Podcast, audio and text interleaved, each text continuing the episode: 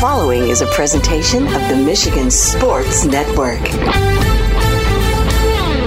Tuesdays on the Huge Show across Michigan are brought to you by the Soaring Eagle Casino and Resort in Mount Pleasant, Michigan. Book your getaway today at SoaringEagleCasino.com and also download the Eagle Access app. And they now have live sports wagering inside the Ascend Sports Book and nightclub inside Soaring Eagle in Mount Pleasant. And if you want to get an update and buy tickets to all the great indoor shows, find out about the promotions and the giveaways, go to SoaringEagleCasino.com and download that Eagle Access app.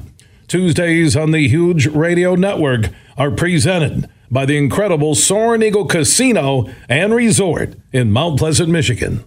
Are you ready for huge opinions on the Lions, Tigers, Wings, Pistons, Michigan, MSU, and every sports team in the state of Michigan? It's time for the huge show. From the east side to the west side to the UP, the huge show is on air statewide on the Michigan Sports Network.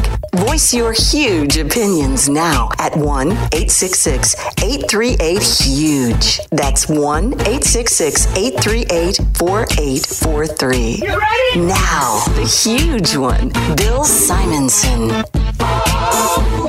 What's up, Michigan? It is time to get together on the only syndicated statewide afternoon sports radio show, 19 stations strong. For the one close to you, go to thehugeshow.net. Life is good when the Lions win. That next day is a beautiful thing, man. I don't care if it's in the 30s. I don't care if there's snowflakes. I don't care if I couldn't feel my toes walking to work. That's not quite walking to work. That would be two blocks for the parking garage.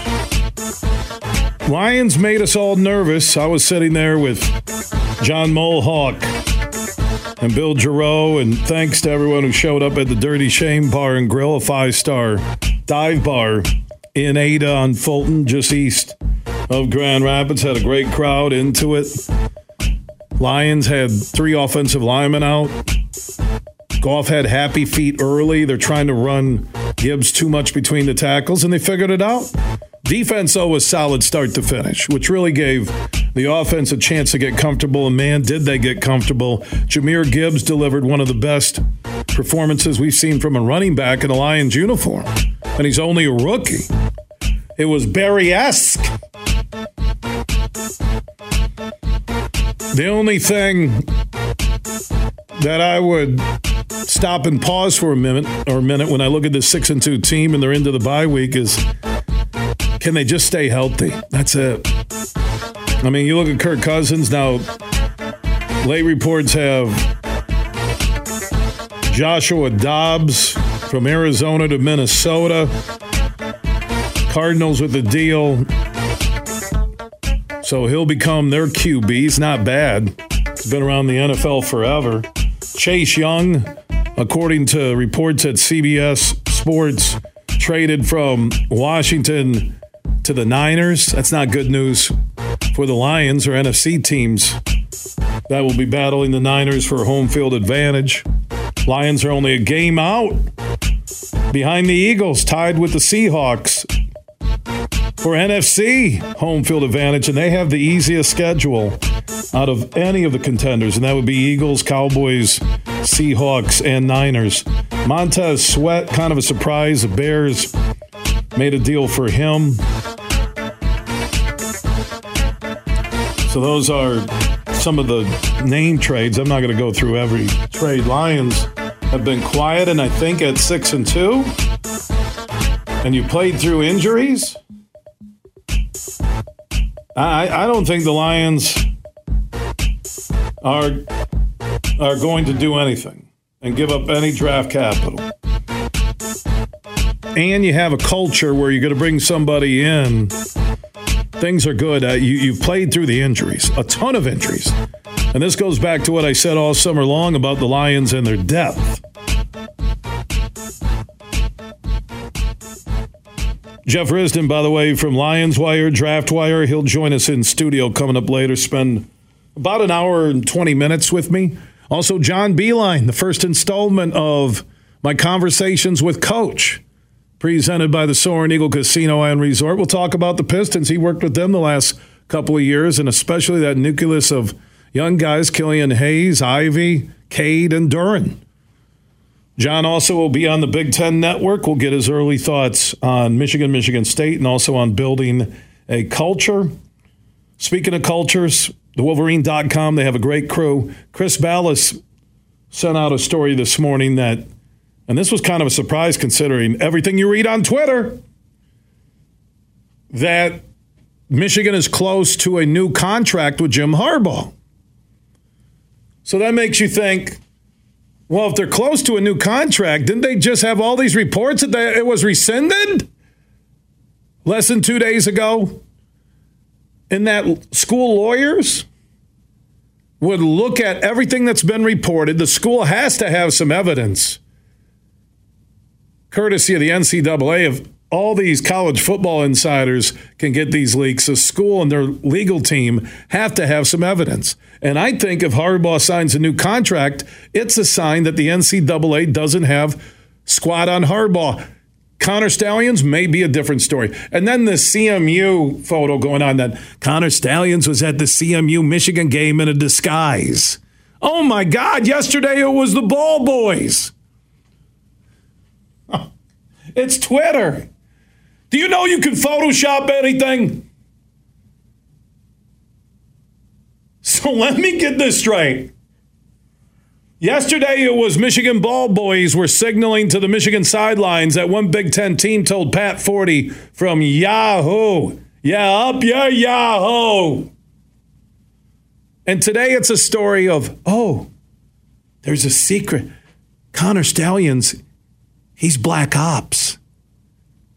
He snuck onto the sideline. What, with a costume that he got at Meijer? Hey, how much for the how to be a CMU coach costume? Four ninety nine. We only have mediums left. I'll take it. So every day you get this garbage coming out, yet from his sources inside the University of Michigan, Chris Balas of the Wolverine.com says that they're close to a deal. And what I say yesterday, and I'll say it again today, I have seen no evidence implicating anybody. And guys like Pete Thamel from ESPN, who I read his story yesterday, said evidence was presented by you and your sources. Then, no, you didn't present evidence. You said there was evidence. while you're leaking the information and unnamed sources, which are other Big Ten schools or the NCAA, then show the evidence. Oh, now it's look, hold on. That's Connor Stalions. He looks just like a CMU coach. Oh, he shaved his head. He's got a fake mustache on.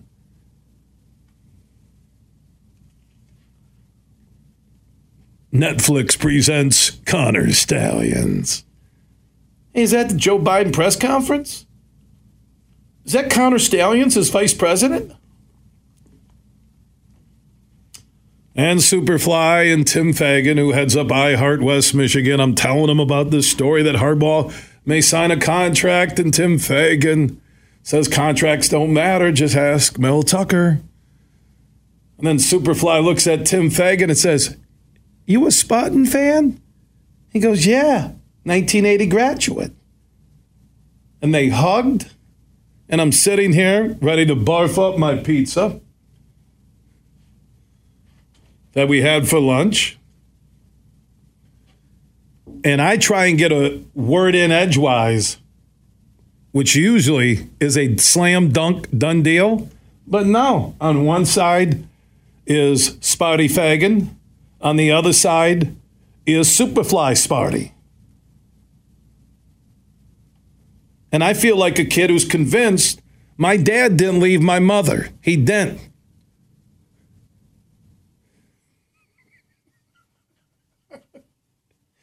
He's, he's not leaving. So he had three college cheerleaders in his bedroom.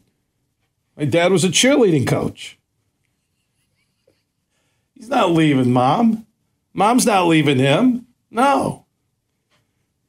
People are like, Do you have some traumatic 10 year old experience. And I'm telling them, I'm looking at Tim Fagan, where, and then this is where I said, you guys got to go. So I'm, I'm preparing for the show. And all of a sudden, Tim Fagan goes, go green. And Superfly goes, go white. And Tim Fagan goes, go green. Go white. And then I looked at him. I said, hey, any guys get any FaceTimes from Mel Tucker lately? Maybe around 1230 at night? With screen cleaner?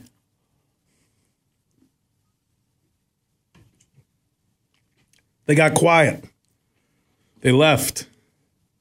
But Superfly has this arrogance when he talks about this situation like Harbaugh's done. And then Tim Fagan goes, uh, You want to know my choice? I go, Let me guess. Urban Meyer goes, Heck yeah, I'll take Urban Meyer right now. All of a sudden, Tim Fagan became like Howard Dean at an Iowa political rally. Yeah, I'll take, I'll take him. No NFL team wants him. I'll take him right now. And I go, Tim, Urban Meyer has no talent. He's not coming to East Lansing. He has talent. 15 million a year will get him to come. I'm like, Tim, why are you raising your voice? Because we need Urban Meyer. We need Urban. Tim looks at Superfly and says, I signed off the deed on my house to the Spartan Fund to help get Urban to East Lansing. I go to Tim, where are you and your lovely wife going to live? Says, we got an RV. I go, really? You're willing to live homeless for Urban Meyer as head coach of Michigan State? He said, yes, I am. He goes, I'm actually going to live in the RV right out in front of 96 won the game in Grand Rapids, and we'll do sales meetings in the RV in the morning. People walk up, knock on the door, 915. Who is it? Oh, Kelly, Kim, you there? Kate, let's do a meeting. Don't mind the smell of propane. There's no chance of it blowing up. This RV has been in mint shape since 1979. My buddy Mark Rasmussen, and his wife Cindy, die-hard Spartan fans. Sam Rasmussen, bless his heart, he goes to Michigan State. They all want Urban Meyer. And then Jim Comparoni even had a story, which I shared, about Urban Meyer that the money's there. He's not taking the Michigan State job. Here's what I think he's doing I think he's jabbing at Michigan right now, like he does on that Fox show. And he's jabbing at him. So you know what? You know what Michigan's doing? I don't know if I can correlate it, but when the news comes out that the Urban Meyer thing could be closer, they know they don't want to lose Harbaugh and start over. Because then, through all of this with Mel Tucker, think about this if Michigan State got Urban Meyer, through all of this, even with Michigan Back to back Big Ten champions, beating Ohio State twice, number two in the country right now. And the college football playoff rankings tonight, they should be right there in the top four. That if you're going to lose Harbaugh and you have Urban Meyer, Michigan State, their fans, the school, the boosters would all feel they have the upper hand on Michigan. Think about that, where they were just a month ago with Captain FaceTime. That's why the Michigan State fan wants Urban Meyer. That's why you gave Mel Tucker 95 million because you thought Harbaugh and Michigan were on the ropes. And you paid big because you didn't want Tucker leaving for LSU, which eventually went to Brian Kelly. So, Michigan, I don't think it's any coincidence. There's a story now to Chris Balas, who has the greatest sources connected to Michigan of anybody on this planet that they're close to a deal. Fine, Michigan State, bring Urban Meyer on. We have the number two team in the country. We have back to back Big Ten trophies, back to back college football playoff appearances. Our name will be in that top four tonight in the first college football playoff rankings. You hire Urban Meyer, because you don't have squat for talent in East Lansing when it comes to football.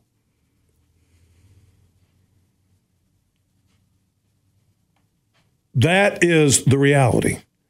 And I believe when you sit back, and I talked about it yesterday, that this pendulum was swinging because no evidence was being put out. All these leaks to all these Michigan haters, these leaks possibly connected to a investigation firm that has the brother of Ryan Day. That if Ohio State or anyone connected to that school instigated an investigation to obtain electronics from another school, it makes showing up for illegal scouting like a jaywalking ticket. And all these leaks, maybe their lawyers at Michigan finally are getting some footballs and saying, whoa, wait a minute. Where'd all these leaks come from? What about this investigation with Michigan computer drives? How'd you get that? Could it be that they know Ryan Day's brother possibly is connected to this? Oh my God. Connor Stalions will look like the Dalai Lama. This is all about Michigan State and Ohio State fans, Twitter, and writers who are biased against Michigan, who hate on them. Ball boys. All of a sudden, Connor Stalions now is a man of a thousand disguises. Connor's going to have his own Netflix series. Who are you today? I'm Urban Meyer, and I've told Michigan State I'm coming.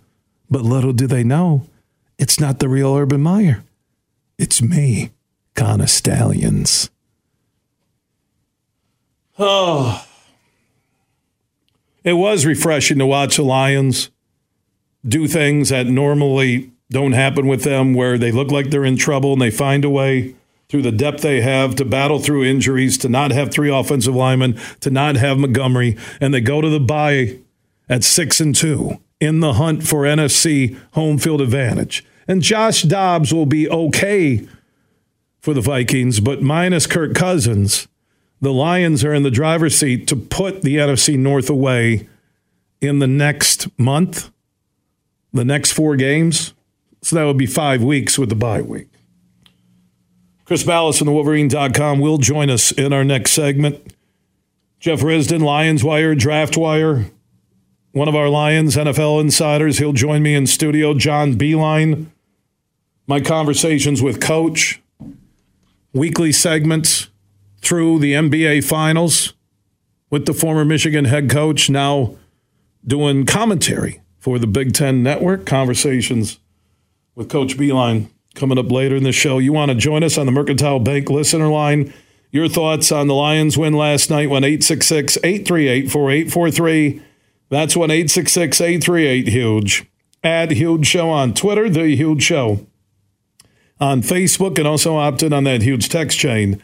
Text the word huge to 21,000. From Detroit to Petoskey, this show is huge. Merc Perks from Mercantile Bank is here. Merc Perks checking has all you need to plan your busy lifestyle. Travel services for hotels, airfare, and cruises, cash back rewards, and even savings on prescriptions, eyewear, and dental work. Merc Perks also includes all the traditional benefits you love, like online and mobile banking, and fee free access to almost 40,000 MoneyPass ATMs. So when you're ready for perks, Merc is here. Learn more at mymercperks.com, member FDIC. Bill Simonson here for my good friend Josh Garvey. Now, he is a managing shareholder at Beene Garter, soon to be Doeren Mayhew at the end of the year. And with the merger, there is growth and a chance for you to fill an executive or other high level finance related roles, either at Beene Garter here in downtown Grand Rapids or over at the Doeren Mayhew World Headquarters in Troy, or at any of their offices across the country and around the world. They have a national specialized talent pool with ideal candidates for long term placement ongoing support for post placement success. So if you're looking for that next chapter in your professional career, talk to Josh Garvey and the team at Beene Garter. Easiest way, you can call Beene Garter, ask for Josh Garvey, or go to their website, B-E-E-N-E-G-A-R-T-R dot com, or look for Beene Garter, soon to be Doeren Mayhew, on Facebook and on Twitter. Imagine this a day filled with indulgence, bursting with excitement, packed with extraordinary moments that build memories to last a lifetime. A day that is unmistakably yours, at the place that is undeniably spectacular. Whether you're winning big, dining lavishly, or relaxing oh so comfortably, it's your getaway reimagined at Soaring Eagle Casino and Resort. Bill Simonson here for Roast Umber Coffee. It's a farm direct coffee sourced from Central American farmers and roasted in Grand Rapids. And their Nitro cold brew coffee is a convenient and healthy option with no sugar or additives. So if you want a great coffee or energy drink to power you through your morning and your day, it's available in ground or whole bean or in cans.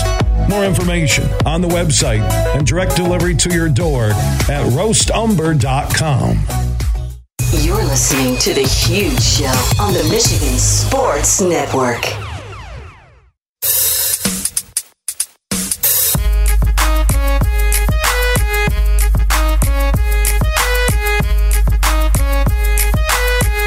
The Huge Show is back live across Michigan. Superfly Hayes is our executive producer. NFL trade deadline coming up. So far, the deals are Chase Young from Washington to the Niners, Montez Sweat from Washington to the Bears, Josh Dobbs. Vikings get a quarterback from the Cardinals to the Vikings. I mean, he's been, for the most part, a perennial backup. We're now getting word that the Lions have acquired former Michigan wide receiver Donovan Peoples Jones from the Browns. So DPJ will join Amon Ra, St. Brown, Jameson Williams, Josh Reynolds, and Kalif Raymond. The Lions are sending Cleveland a 2025 six round pick. Annie is a pretty good returner with Raymond, but it's another athlete. I mentioned Chase Young uh, traded. So Donovan Peoples Jones to the Lions. That's great depth as a wide receiver. Donovan also is a former Wolverine, and from the Wolverine.com, we welcome in Chris Balas, the Michigan insider. Had that breaking story this morning that Michigan's reportedly close to a new contract with Harbaugh, which is shocking based on everything we've heard the last four days. Uh, Chris, what is the latest with that Harbaugh deal? Yeah, well, there was a report from the Wall Street Journal that Michigan had rescinded the contract, and as we told you, I think last week, uh, they had put it on hold, right, while they investigated some stuff and the, while they heard from the NCAA. They met with the NCAA last week, as we reported, and they got debriefed on everything that the NCAA was talking about, and uh, had their own meeting on Sunday morning, the administration and so on the athletic department, the president, and everybody else, and about how to proceed. And, uh, you know, there were all those rumors out there that, oh, this is Ohio State fans. Oh, this is about Jim Harbaugh resigning and everything else. And, you know, this is a great day for Ohio State when in reality they were talking about how to proceed with a new, with a contract extension and whether they should uh, take it off hold and proceed with it. And pretty much the consensus was yes, they should. Now, this Connor Stalions stuff, which gets weirder and weirder, right? Uh, you know, the allegedly being on the sidelines at Central Michigan against Michigan State. Uh, there was some consternation about it last night, and they had to wait for Warde Manuel, as our understanding, to get back from um, the college football playoff committee meetings and uh, into town on Tuesday before they proceeded. But they all got on the same page and agreed that yes, we are going to continue.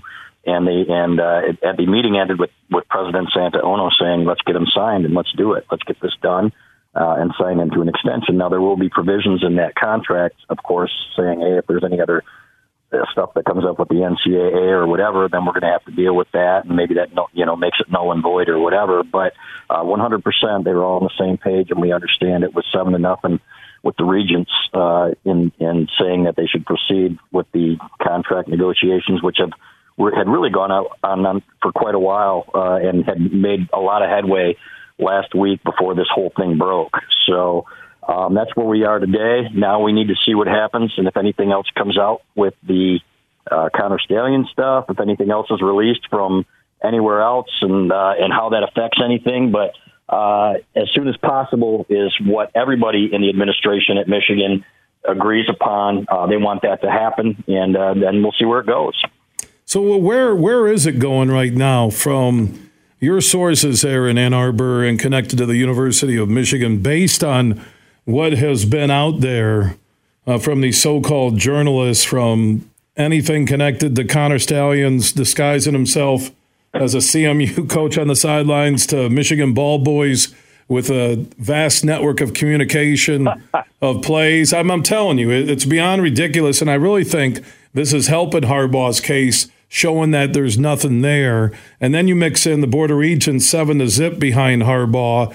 So the portrayal of what we're seeing publicly doesn't, and it's a serious situation with Connor Stalions. I get that and you have the Matt Weiss investigation, and you still have the fiasco over the cheeseburger, and you know Harbaugh saying he doesn't remember, and NCAA holding ground that he misled them. So the question is: uh, Is Harbaugh in jeopardy of losing his job?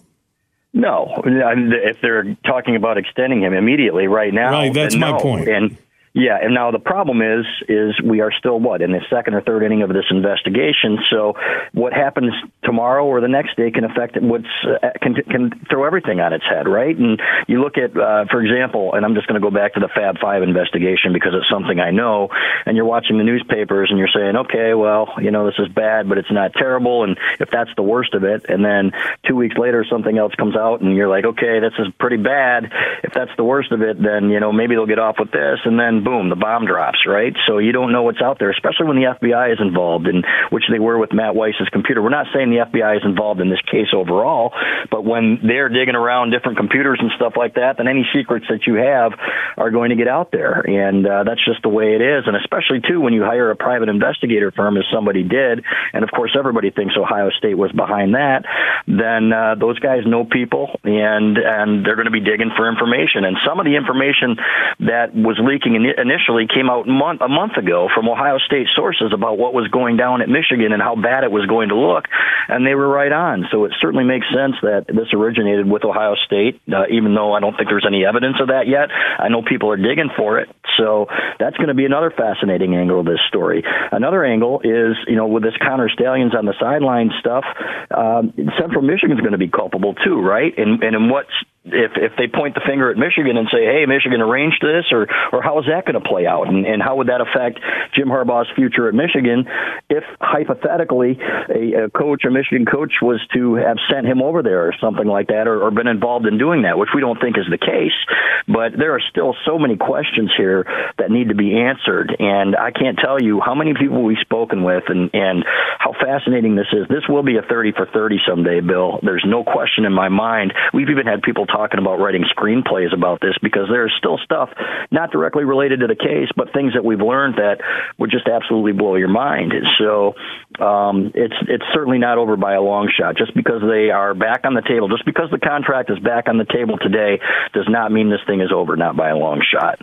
So has it been confirmed it was Connor Stalions on the sidelines? Because all these photos and a mustache or no hair here and everything. Again, nothing's been confirmed. I haven't seen any credible outlets reported and It's more or less just Twitter fodder right now. Hasn't been confirmed that was Connor Stalions on the sidelines. No, I have not seen anybody confirm it yet. Uh, there is a lot of smoke uh, about it, and uh, we'll just have to wait and see what happens. Wow. Uh, any confirmation that the Michigan ball boys were brought in from MIT no. to uh, decipher opponents' play calls? None of that crap. No. Hmm. And uh, so that yeah, and you know what? That's um, again, I don't even know that that's illegal. Not that they would do it, and I, I don't think that Michigan was doing it. But you know, in terms of st- sign stealing on a game day, uh, you know, I don't see anything um, in the in the bylaws or anything like that that you can't do that. And and let's be let's not be naive here about the sign stealing stealing stuff. To me, that's you know what it is, what it is, and uh, and to say everybody's doing it, uh, not to the extent that Michigan did it, and in no way, shape, or form am I saying that that's something that Michigan should have done. Connor Stalions, I'm sorry, should have done. Um, you know, you know, they're alleging people are alleging obviously that maybe Michigan knew and Michigan coaches knew about it, but um, we have seen no evidence of that yet. So, um, you know what? So yeah, to that extent that he took it, no, uh, that's uh, that's a completely separate issue. So, uh, and I'm not naive enough to believe, as we talked before, that this couldn't get much worse for Michigan. Uh, I certainly think that we are still early on. The NCAA was here last week and hasn't hasn't even offered a notice of allegations yet or a notice of an investigation. So um, that's how early they are in this thing. So you're hoping if you're a Michigan fan, uh, first of all, that this doesn't affect the season. It doesn't appear that it's going to, especially if Michigan, as of now, is moving forward with the Harbaugh contract. But again, you never know what tomorrow's going to bring in deals like this, Bill.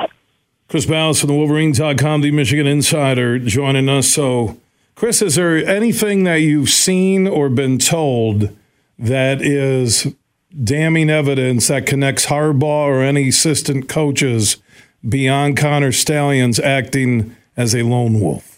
No, uh, nope. And in fact, the Washington Post article uh, said as much that Jim Harbaugh, you know, was not apparently in the know based on any evidence that the NCAA had received, and that is probably one of the reasons that the uh, that the Michigan administration has said, okay, let's go ahead and and continue with this uh, contract for Harbaugh, which could be done in as soon as a week if if again if everything goes according to plan and, and no more scandalous stuff comes out. So um, that is that that is one of the saving graces, and uh, I don't think there has been anything linking assistant coaches right now to Connor Stalions as well. And if you're looking at some of the stuff that he's done and reading some of the stuff about him, man, it just gets weirder every day, right? And it looks like a guy that, okay, uh, is dressing up allegedly, according to some things on, on Twitter and everything else, allegedly on the sidelines at Central Michigan, and um, it's just absolutely bizarre. I, I really have never seen anything like it uh, in sports, and I think a lot of people, a lot of my colleagues colleagues are, are in the same boat.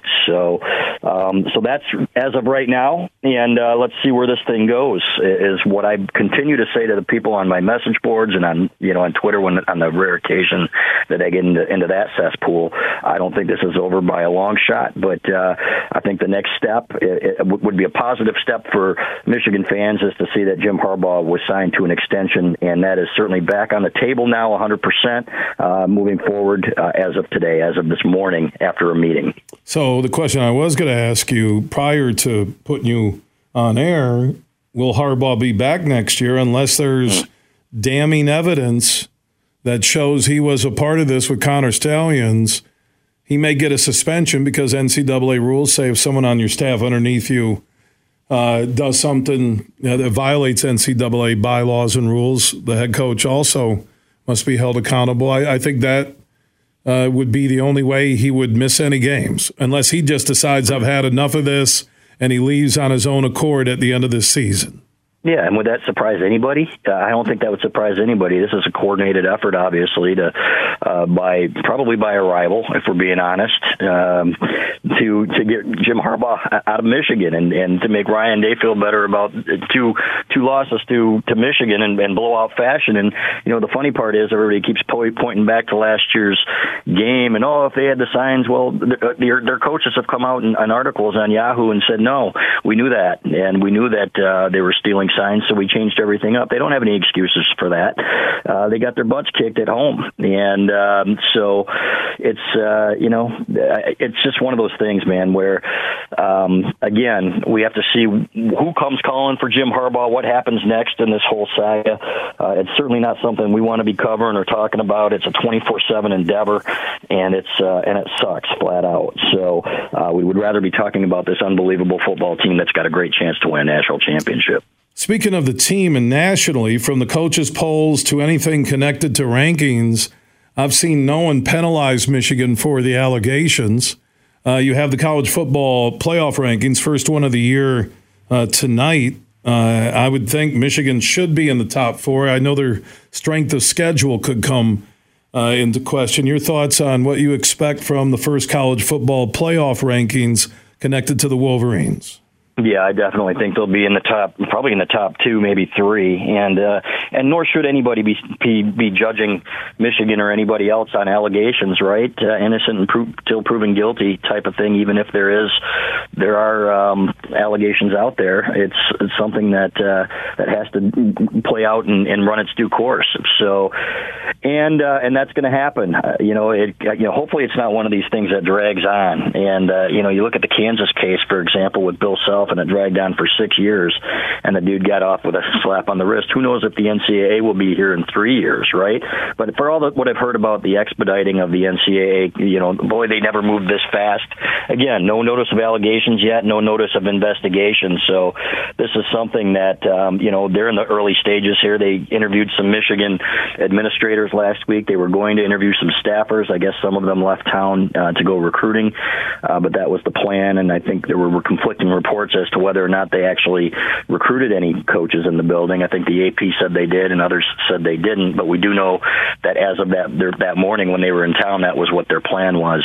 So, um, but yeah, Bill, it's uh, you know it's one of those things where um, you hope you hope they get through the season. You hope that they use it as, as fuel if you're a Michigan fan and as a catalyst to destroy everybody on their schedule and make a point here that hey, we don't need signs to kick your butt, just like they did with Michigan State when Michigan State uh, knew about it. They changed things up. They regret calling the the plays with the quarterback on the sidelines. They had no excuses for a 49 to nothing beating, and they want to make sure that everybody else on the schedule knows too. There are no excuses if they beat them as well.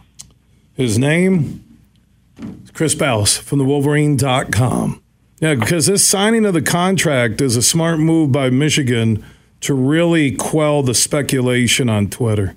It really is because it throws yeah. it throws a wrench in it. I'm not saying it's a it's a plan of deceit, but uh, I think it is for what I've said has been not too many public votes of confidence for Harbaugh. At least this one seems to be.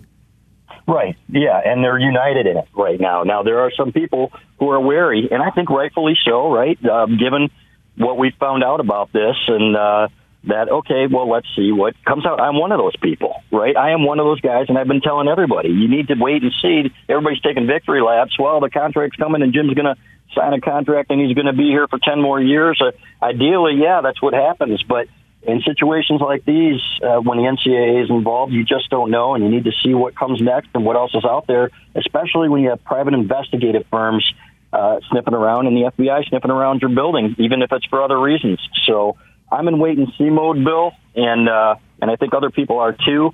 And I don't think that's completely unfair.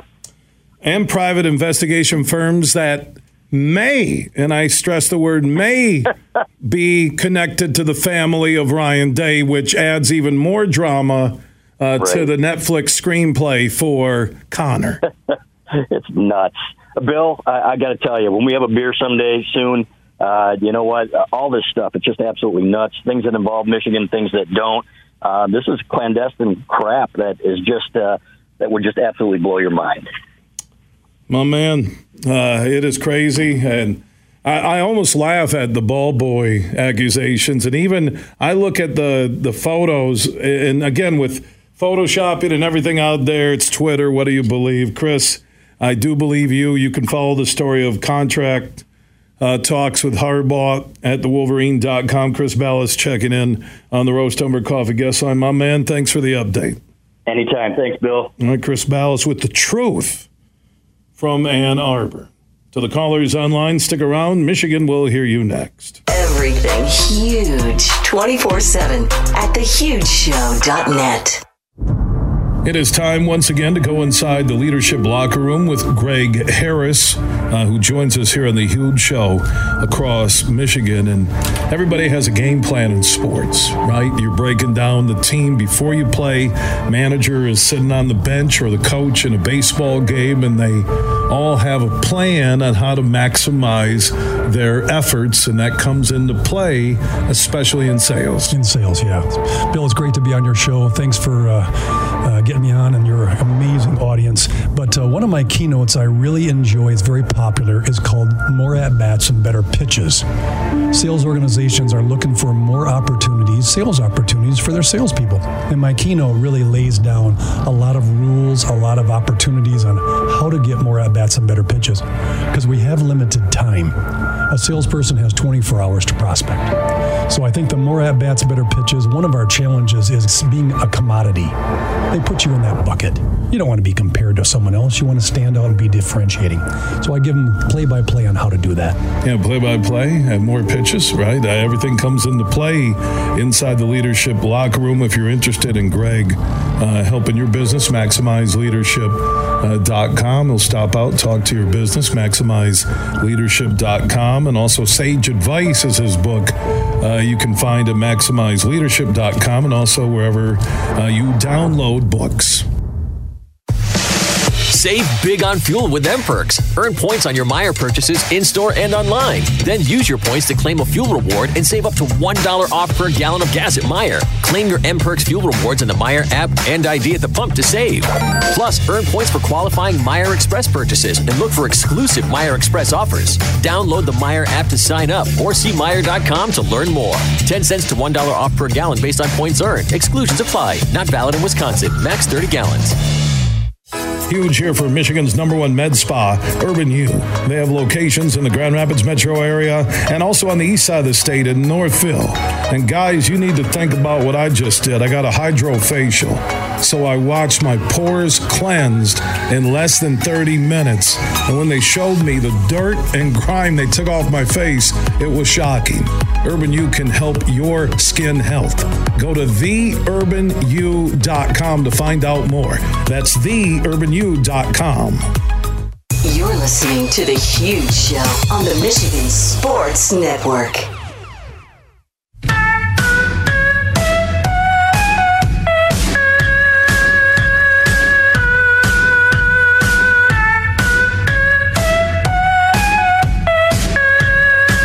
We are back live across Michigan Tuesday broadcast with Superfly Hayes as our executive producer. Right before the trade deadline, Lions did deal for Donovan Peoples Jones from Cleveland. He didn't have a lot of catches this year, but last year had a pretty good year, almost 900 catches. He has a big average per catch, which means he'll be a down the field threat, I think, in the Lions offense. So the former Wolverine comes back home. It's a good pickup. Again, I just can't say enough about Brad Holmes and everything he does. Uh, some of the other deals that are coming in, uh, 49ers surprised a lot of people. They traded for Chase Young uh, with Bosa. With that defense, they got stronger.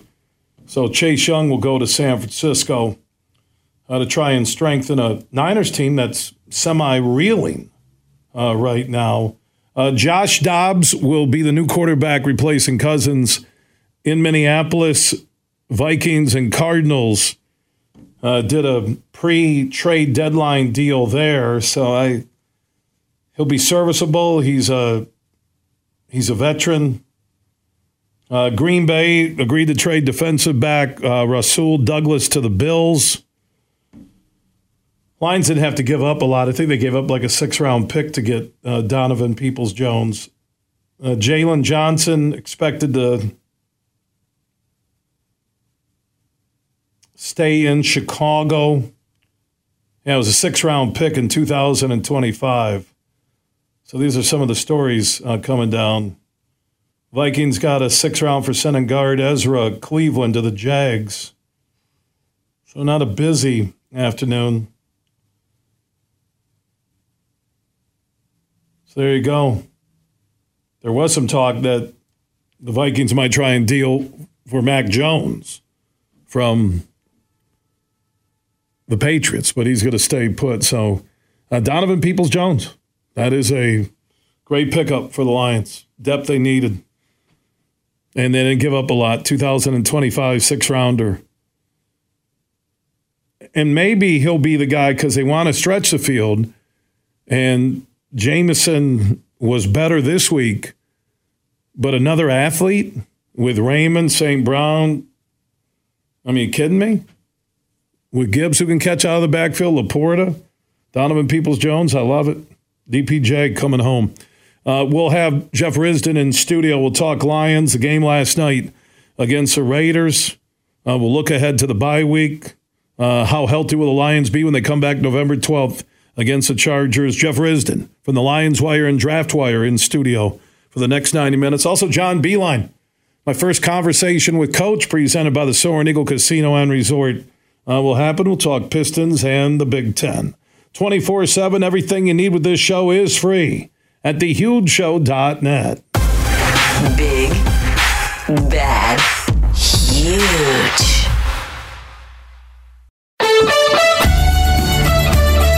The following is a presentation of the Michigan Sports Network. Tuesdays on the Huge Show across Michigan are brought to you by the Soaring Eagle Casino and Resort in Mount Pleasant, Michigan. Book your getaway today at SoaringEagleCasino.com and also download the Eagle Access app. And they now have live sports wagering inside the Ascend Sports Book and nightclub inside Soaring Eagle in Mount Pleasant. And if you want to get an update and buy tickets to all the great indoor shows, find out about the promotions and the giveaways, go to SoaringEagleCasino.com and download that Eagle Access app. Tuesdays on the Huge Radio Network are presented by the incredible Soaring Eagle Casino and Resort in Mount Pleasant, Michigan. What's up, Michigan? It is hour number two on a Tuesday broadcast being heard on 19 radio stations. For the one close to you, go to thehugeshow.net. Superfly Hayes is our executive producer. Happy Halloween to everybody who's going to sit on your porch in your driveway. The kids will roll up. You'll have your little Yeti glass full of non alcoholic beverages, passing out mini candy bars because you realized it'd be a buck a pop. And if you live in a big neighborhood, you're not spending $200 tonight on little Johnny in a ghost costume. Boo, boo. No, here's your little mini Kit Kat. Keep rolling. Okay? Jeff Risdon, by the way, from the Lions Wire, Draft Wire, part of the USA Today Network, one of our Lions NFL insiders. He'll join us in studio over the next 90 minutes. We'll talk about the Lions it wasn't pretty at all. They should have won that game 42 14, but at the end of the day, 26 14 victory over the Raiders, who just aren't a good football team. And the Lions at the bye week are 6 and 2, and they're right there. As I posted at Huge Show on Twitter, the Huge Show on Facebook, they're in the hunt for home field advantage in the NFC. And you see what that crowd did last night, Jeff, that they gave them life Lions were flat in the first half. I'm like, okay, what's going on here? Goff, some happy feet. You know, I just I didn't have a good vibe. And then they got it together and they got it going. And Jahmyr Gibbs delivered one of the best performances we've seen from a Lions running back since Barry. First, he was the first rookie running back to get 150 yards rushing and 30 yards receiving in a game since Barry did in 1989. And remember, Barry Barry was phenomenal he wasn't known for his pass catching skills.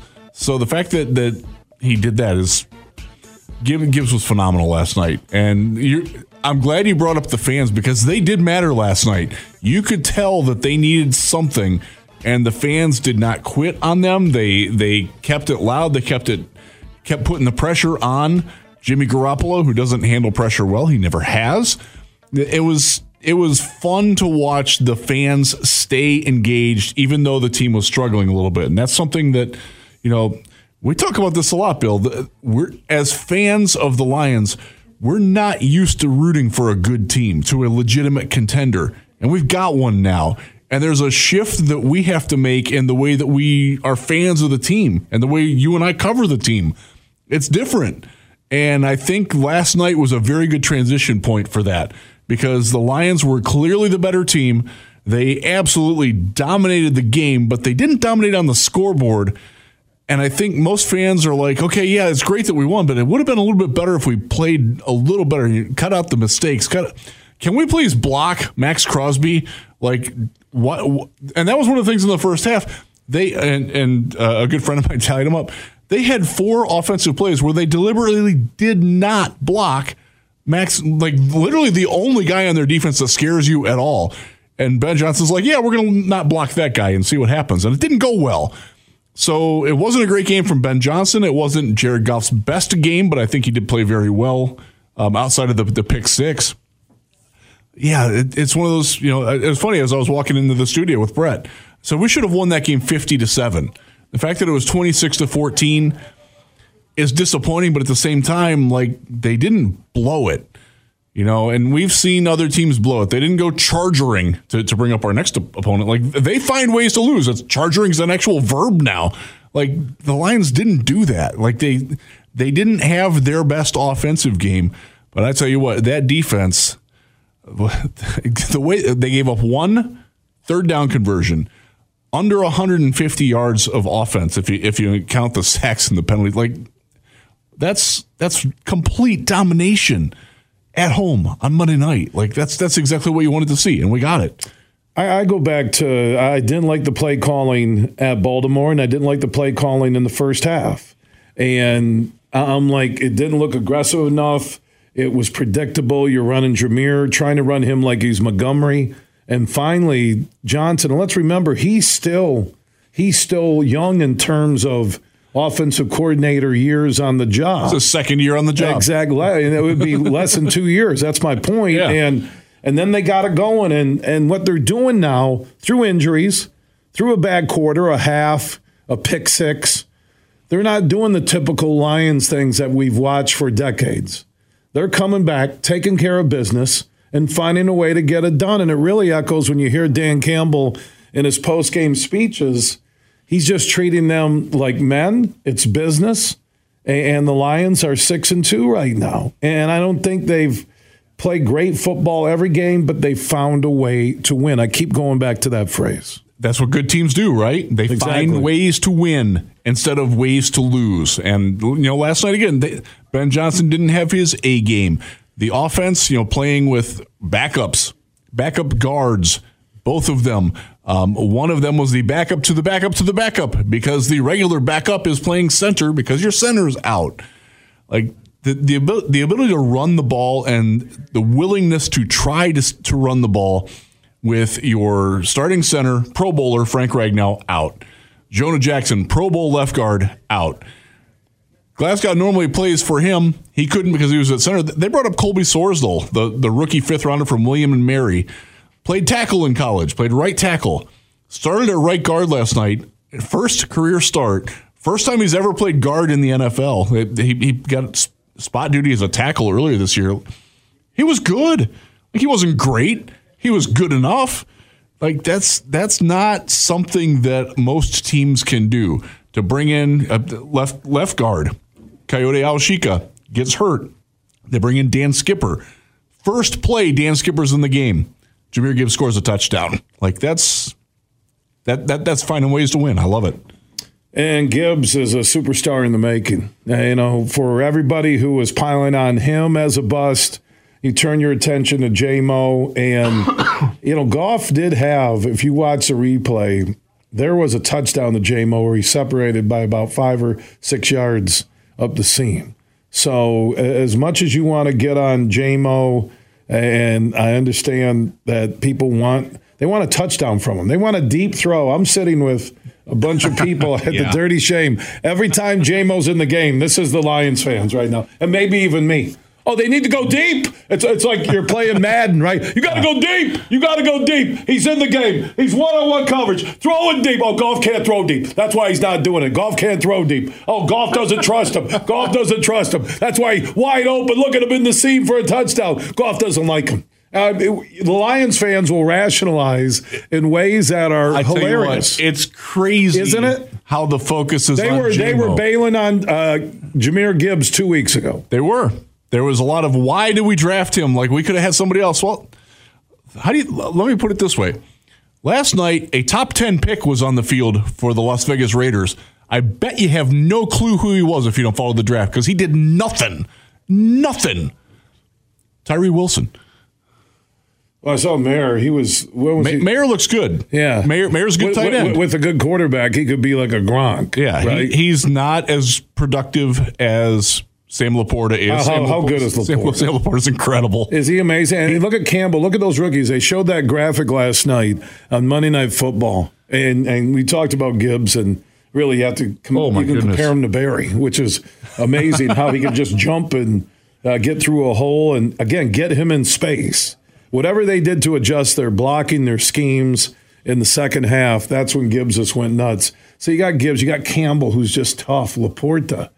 I mean, these guys are just They're Brian, Brian Branch had, a, well, Branch, a good game. They had a great game. The one of the best run supporters I've ever seen. Yep. And he's played what four games? Yeah.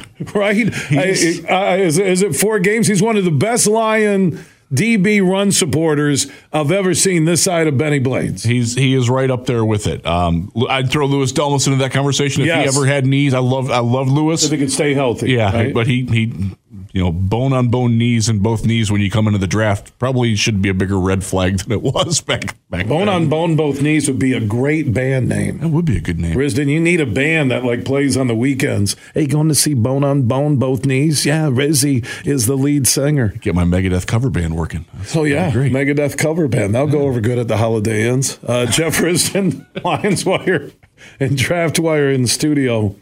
You know, if there's not negatives, but things you need to work on between now and the return to play after the bye week Yeah. against the Chargers out in Los Angeles, uh, what'd you take from last night? Red zone offense. Hmm. Number one thing, they scored one touchdown in five red zone possessions. That's not going to get it done. And going into that, they were also an offer in Baltimore and had missed their last two in uh, the week before that too. I believe that was Carolina. That, that you got to be better than that. You've got to convert red zone possessions into touchdowns.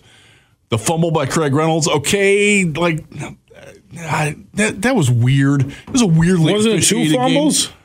Yeah, there was another one too. You know, Gay, I was looking for the trifecta. One of them were a horrible call that Crosby ripped it. He looked like he was on the ground. I, yeah, I don't get. I don't get that. Like that was. The refs, the refs were were wearing Vegas Knights gear walking in. That's that's very. The one thing that happened in that game, referee Clete Blakeman, Lions fans First off, well. if, if your name is Clete, chances are you grew up in the hills in Arkansas. I'm not stereotyping. We now join Rizzy already in progress with a huge opinion.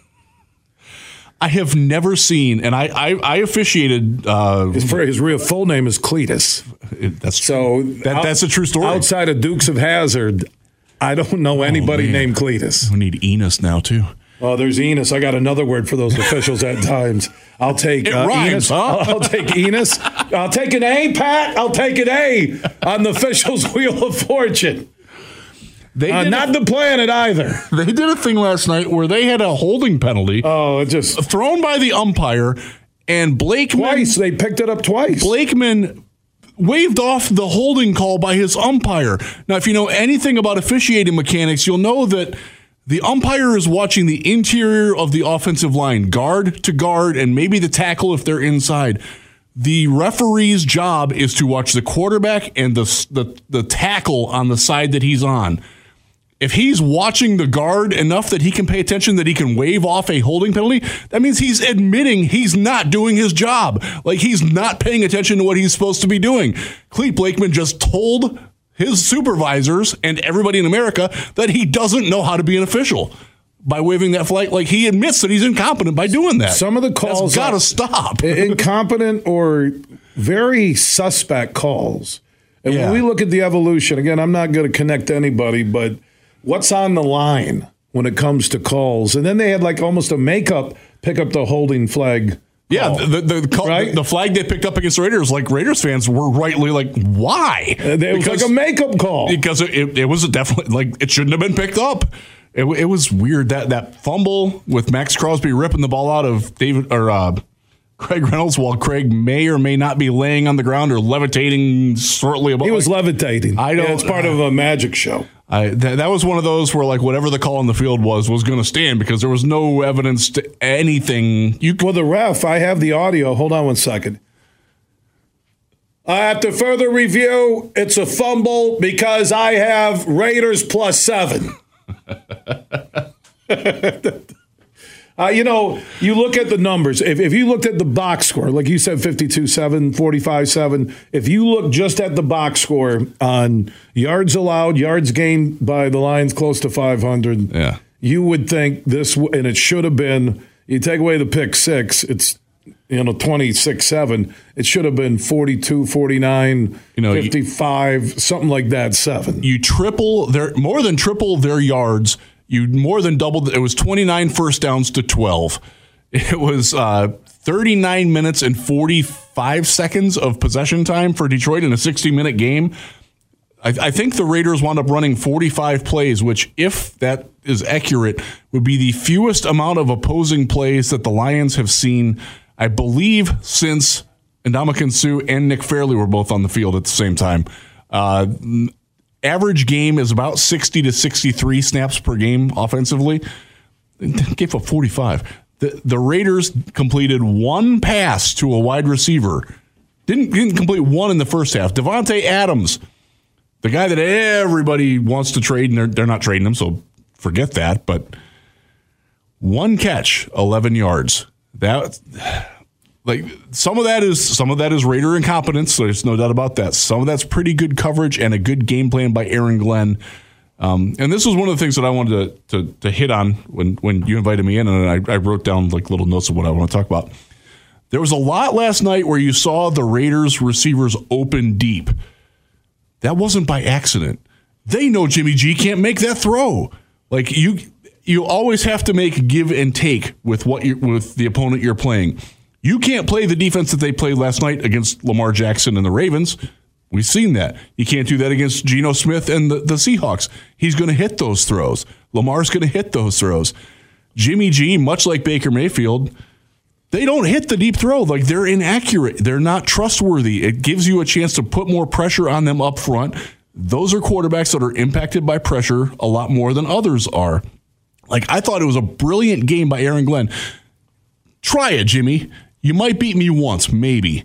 He didn't.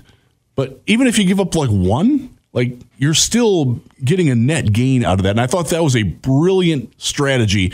Like give up the deep pass, like that seems very counterintuitive. But when you look at going into the game, Garoppolo was dead last in completion percentage on throws over 20 yards. His receivers, they drop a lot. And outside of Davante Adams, none of them are guys that get open down the field very well either. Like it was a it was a really smart, unconventional game plan by Aaron Glenn. I think he deserves a lot of credit for that. It's it looks crazy. I, there were people I know tweeting from the stands and you know bugging, bugging me about why are they not covering deep? Like because the Raiders don't do that. Like I, I, thought it was great. I know it freaked the fans out, and again, that's not it will not work against uh, the Chargers. Justin Herbert can hit those throws. Keenan Allen's going to be open on those throws, and that's going to be a problem. Yeah, but I thought the the you know he, he read his Sun Tzu, know thine enemy, and uh, give Aaron Glenn a lot of credit for that. And Aaron Glenn, by the way, did get the game ball, the first one. He earned it. He in earned the, it. in the post game locker room conversation with Campbell, and he turned around and gave it to Jacobs and Cam Sutton. So you know the defense did step up. It's a horrible offense. Yes. You get the bye. you, you now have established. Uh, Montgomery before he got hurt between the tackles. You now have Gibbs as a legitimate threat every time he touches the ball to get a big gainer, especially you get him in space. You're the Lions. You had a patchwork offensive line, and I don't care if it was the Raiders, and they do have Crosby and some big boys up front. But I'm looking at the numbers: 152 rushing for Gibbs, 74 for Reynolds. With was it three linemen out? Yeah, three linemen out, and you still put up what 225, 226 yards rushing. very impressive. That is that, that- to me. That's the most impressive number because I I look down the list and I start to think about the receiver options that Goff has, even when he's off a little bit. Uh, and, and he picked it up in the second half. But St. Brown playing with the flu. Laporta as good as any tight end in the NFL as a rookie. he had what eight catches for 56 yards and a touchdown, I believe it was. 57. You got Yeah. you got Gibbs. There's still more you can throw to him. Uh, he had five receptions. Josh Reynolds did not have a good night. Had one catch, No. fumbled it away, and never saw the ball again. And Raymond, uh, Raymond off the bench. I, I, I love him. He's he's a he's like a St. Brown light, right? And, He is. with a little bit more speed to get. Oh the yeah, he, he can he can definitely go. And you know, you did get one pass to JMO. And worked. JMO was is two or three on reception. He should've had the That to me, that- but yeah, like he he It's a start. It is. A, it's exactly right. And this is a guy. He still hasn't played a full year of NFL football yet. He's growing. Does he have Where's to grow the more? slant Heck to him yeah. over the middle? God, I want that. So Where, where, where do you clear out line? You know, it's old school football 101. Send people deep, clear out underneath. Let let JMO get that, and then they're going to come up, and then you send them deep. I mean, I Man, you know what? I'm taking over defensive coordinator for I the would. Lions. I would You love, that. Okay, I would love you. to see. Uh, yes, Oh, you'd love to see that? I would love to see you on the sideline. I That'd tried. I okay. Butch Jones at CMU let me call the plays on offense for their spring game. It was when he was in Mount Pleasant. Notice he wasn't there long. No, and I wasn't on the sidelines long because let me tell you what I did. This is the problem. I mention it. Everybody, Antonio Brown. I was coaching him on offense. Oh wow! Right, and I think it was LeFevour. It's a pretty good team. Oh yeah, right? Daniel LeFevour. Yeah, I had. Uh, I just kept calling. You know, I had a. They gave me a condensed play sheet. I had the headphones on, talking to the box. It was really awesome. Dressed like a coach, coach's gear, and all I was calling was uh, the go routes. So I kept, verts. so, so, so they're throwing deep all the time. Next thing I hear, Butch gets on the headset with me. Goes, Bill. You can't just keep running Antonio deep all the time. I go, we got. And Muller was my old producer, was the other coach because he went to CMU, right? And and I'm finally, finally at halftime, Butch comes down in a nice way to me. He goes, hey, uh, uh, give me the headset.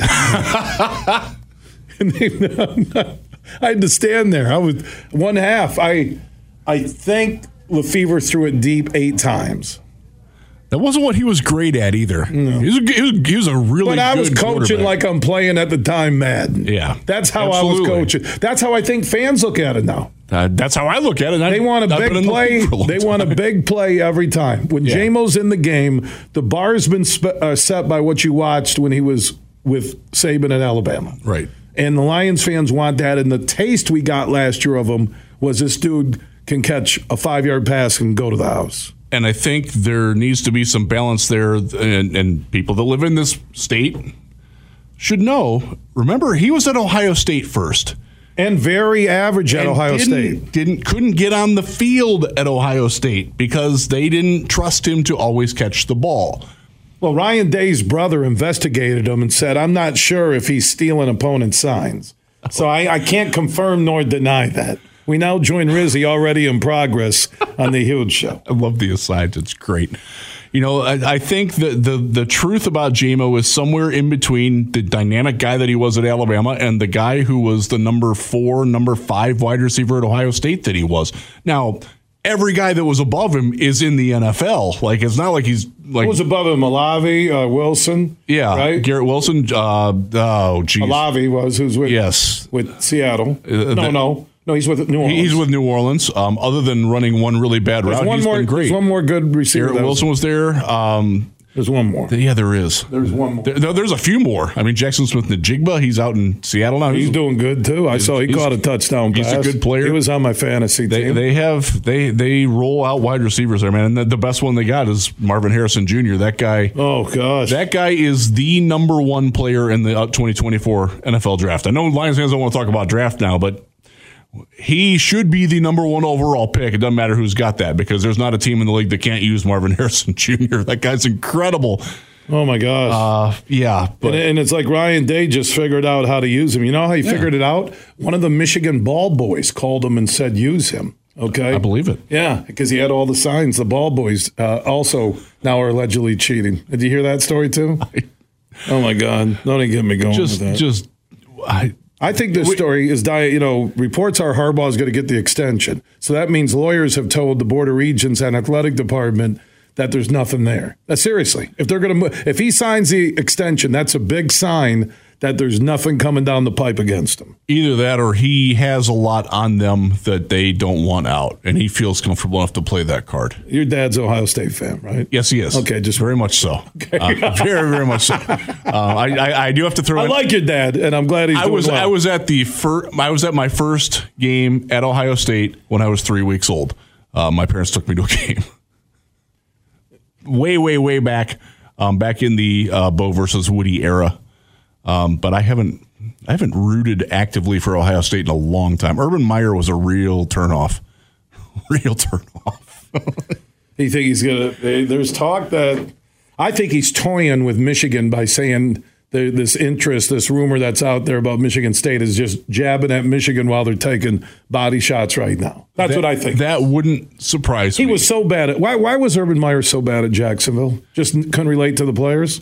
That was some of it. He was arrogant. He made terrible hires for his assistant coaches, which is an area where I think Dan Campbell deserves a lot more credit than he gets nationally. Dan hired guys who knew what they were doing and believed in his vision and Urban Meyer, I'm not sure he even met some of the guys before he hired them, like legitimately. He just wasn't and and like like Steve Spurrier, the old ball coach. I dealt with this when I when I lived in the Washington D.C. area, and he was their head coach. Like, oh, practice is over. I'm going to the golf course today. Like, I'm gonna get, I'm gonna get my nine holes in. Um, that's not what you do in the NFL. You've got to have. Well, Shea, you know, Shea Patterson did that with Michigan and lost the team because he'd go, he wouldn't show up for summer workouts. He'd be golfing across the street at the University of Michigan golf course. I, you, I, lose, you lose credibility. And he's not coming to Michigan State with no talent. He is not coming there. That's not who he is. No, no. and I, I believe right now there he helped spread a rumor that he's jabbing at Michigan uh, while Michigan, like I said, is taking all these PR hits. That's what it is. My, my personal theory, and this is just speculation talking out my we, butt. We speculate every day, uh, three until six. When Lincoln Riley leaves USC after the season for the NFL, Urban Meyer goes to USC.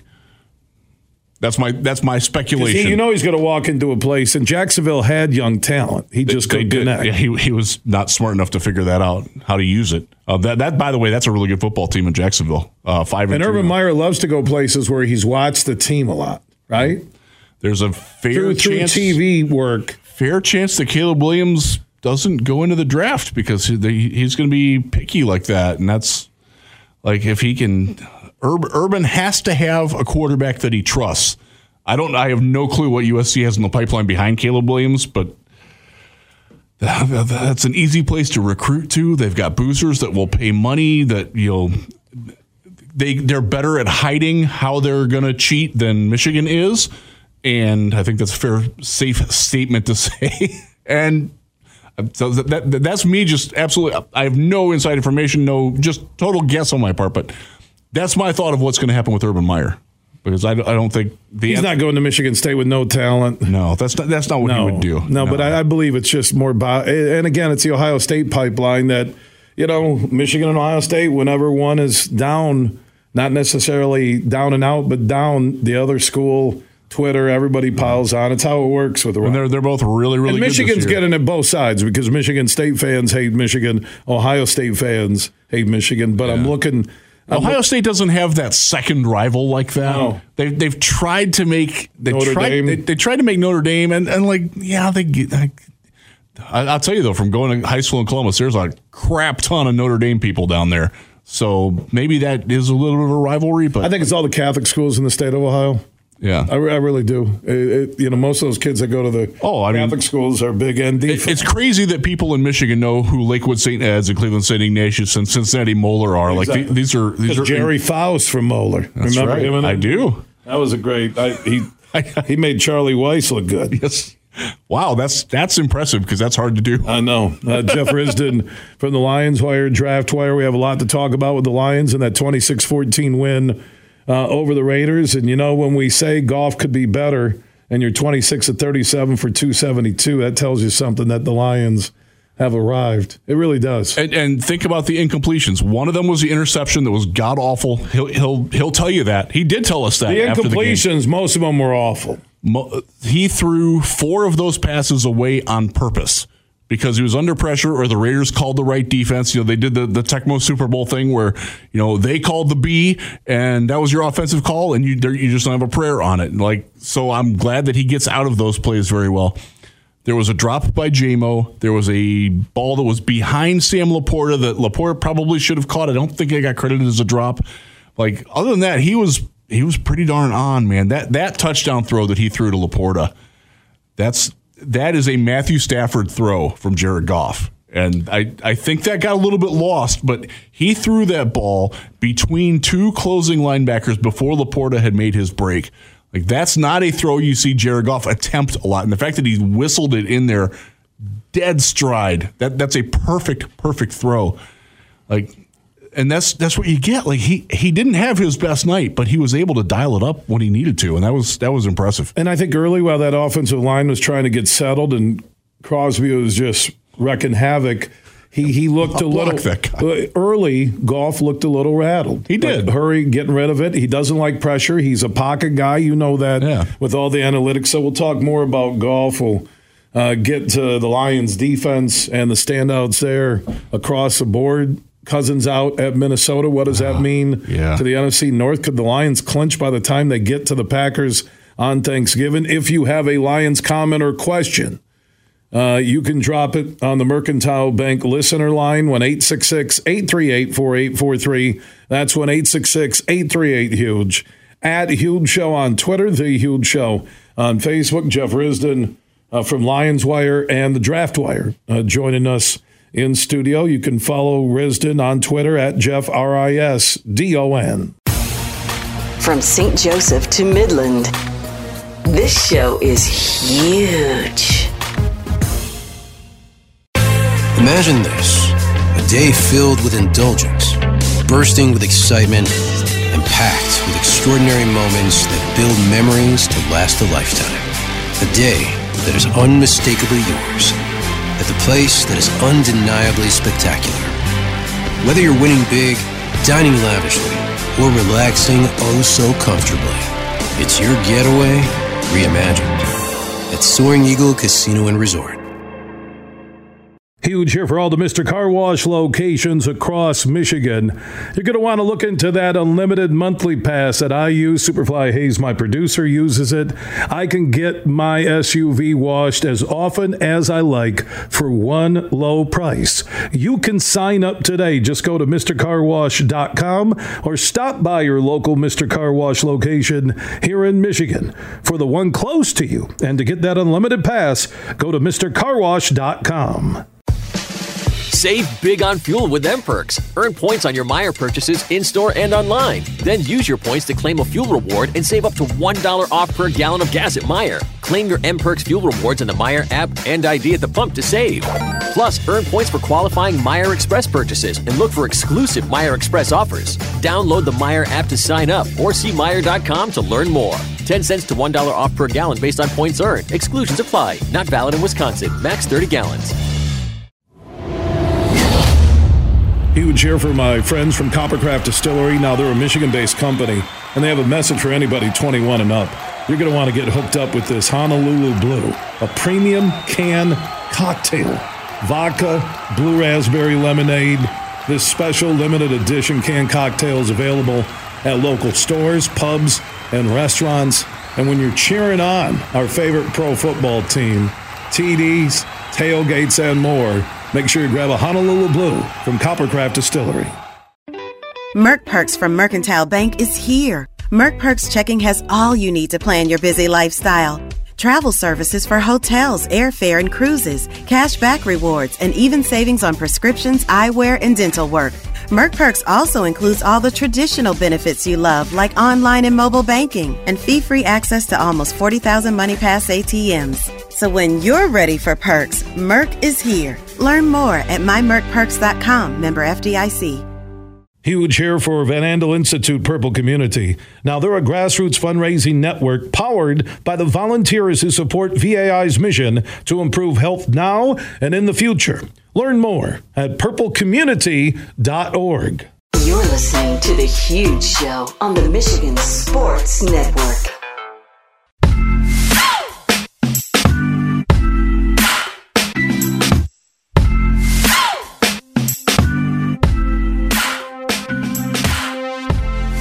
Are back in hour number two on a Tuesday statewide broadcast, 19 stations strong for the one close to you. Go to thehugeshow.net. There you can also listen to our free stream weekdays at 3. And on the iHeart app, search The Huge Show, and you can catch up and listen on your schedule. Jeff Risdon, Lions Wire, Draft Wire, one of our Lions NFL insiders in studio, talking about The Lions moving to 6 and 2 going into the bye week 26-14 over the now 3 and 5 Raiders and what stuck out last night you mentioned uh, with the sack and or sacks plural and penalty yardage and the pressures uh, that the Lions were bringing on Jimmy G. Uh, it was really start to finish uh, one of the better defensive performances I've seen from the Lions 11 on defense. It, it was phenomenal. And you think about it, they Jimmy G went dropped back to pass 27 times in the game. The Lions got six sacks. Here's the here's the fun part though. They did not pressure him on four of his first five dropbacks. After that, they got a pressure on all but one. That means that they're bringing it. And some of it was with just the front four. Uh, Aidan Hutchinson was getting a lot of wins, getting double teamed a whole lot, but still making some things happen. Alim McNeill had one of the best games he's ever had. He got two sacks, he got five hits on Garoppolo. Like Alex Anzalone playing out of his mind. By the way, I loved the shot in the crowd of the Alex Anzalone fan club with all the guys with the flow. Like that that's a fantastic Halloween costume. Props to all of you guys who were involved in that. Anzalone had a great game last night. Uh, Pro Bowl worthy player this year. And I, I think that the the way that they attacked an offensive line so it's interesting because they're the Raiders their offensive tackles, well, tackle Colton Miller on the left side, he's really good. I thought they did a good job of picking on the weaknesses for that team. Their center, their left guard, not the best players, not all that experience playing next to one another. And I thought that Aaron Glenn exploited that really well. And again, Aaron Glenn had a really bad game in Baltimore. We needed to see something from him with his defense. Can you dial it up? Can you rebound? And he rebounded like Ben Wallace and Dennis Rodman put together last night. He was he was in his bag. And again, it, it helps that Jimmy Garoppolo is weak minded and not 100% healthy and not all that good. But they still did to him things that made him look a lot worse than he normally does. Um, obviously, he's still beautiful, but not a very beautiful quarterback. Yeah, Anzalone, Campbell. I'm looking at the leading tacklers: Branch, uh, Walker, Okwara, uh, Jacobs. Uh, Jul- Julian Okwara making a great sack. And McNeill was awesome last yeah, night. Alim, Alim McNeill was, was legit last night. What about Hutchinson? You know, sitting at um, the Dirty Shame for the huge watch party with John uh, Mohawk and Bill Giroux and friends, which, by the way, everybody celebrated. I'm watching these dudes when that touchdown was called back. That would have pushed the game over the bridge. that was pretty, that pretty, pretty exciting to see. Everyone's wondering, you know, and I look at Hutch, he's getting double teamed. Uh, it is plain and simple. Can you, you know, NFL double teams? Uh, that's a strong wall to get through. It really is, and that's where you have to have your complementary guys. And McNeill stepped up last night. I thought Julian Okwara stepped up very well last night. And John Cominsky has stepped up in other games. Josh Paschal, when he's been on the field, has stepped up in other games. They just need that consistency from that other spot. But Hutch is getting double teamed at one of the highest rates in the league. It's not the highest. I actually think that Maxx Crosby uh, was the highest going into last night. And and we all saw that guy's that guy's incredible. Myles Garrett, very good chance he's defensive player of the year. He gets double teamed at about the same rate that Hutchinson does. That's the kind of respect that he's getting. He's still getting wins. He had five pressures on his own last night despite being double teamed on just about every rep. So he's getting things done. It's just not necessarily showing up on the stat sheet. And and if he's not there, then they're then they are getting the double teams and better equipped to stop guys like Okwara and Charles Harris and Alim McNeill and Brodric Martin, who got his first taste of the action last night. And it was, it was nice to see Big Brodric in action. Uh, he's he's a wonderful puppy dog of a player. Uh, and it was nice to see him get out there and, and, do some things in run defense. And by the way, he deserves credit for a third down stop where he did not make the tackle, but he took out the blocker that allowed Alex Anzalone to knife in and get a tackle for loss early in the game when the Raiders still had some hope. The, the, that that's that's the little things that this defense did very well last night that they did not do at all in Baltimore and it's frustrating. I know it's frustrating. It, it makes me want to throw beer cans at my TV too that Aaron Glenn doesn't do that every week, but when Aaron Glenn is dialed in, he's really, really good. Uh, it's just that when he's not, he's really, really not. And I, I hope that they find a happy medium for that over the, the bye. I think it's one of those things. The bye is very good for self scouting, for looking at your team. What have we done well? What have we not done well? What can we do better? And I think that's one of the things they're going to look at is is for Aaron Glenn to like, hey man, even out, dude. Like you're either an A or an F. Let, let, give me a B minus game once. Let's see what happens with that. And we'll talk about uh, getting healthy at the bye, making adjustments. Six and two, chasing NFC home field advantage that could be, believe it or not, I'll use this phrase the road to the Super Bowl for your Ooh. Detroit Lions. Jeff Risdon from the Lions Wire, Draft Wire. Follow both of those on Twitter, Facebook, online. Also follow Jeff on Twitter at Jeff R I S D O N. If you have a Lions comment or question, you can join us on the Mercantile Bank listener line at 1 838 4843. That's 1 838 Huge. At Huge Show on Twitter, The Huge Show on Facebook and opt in on that huge text chain. Text the word huge to 21,000. Everything huge 24 7 at thehugeshow.net. No one cares what you've been through. No one cares about your hopes, your dreams, your desire to make a difference in this world. Guess what? That isn't true. Law enforcement cares. That's why people join the force. Maybe they came from a world where those things are true, maybe they didn't. But here's something they have in common they do care. Maybe you should consider being around people who truly care about you. Visit MichiganPoliceChiefs.org and start the conversation. Bill Simonson here for Roast Umber Coffee.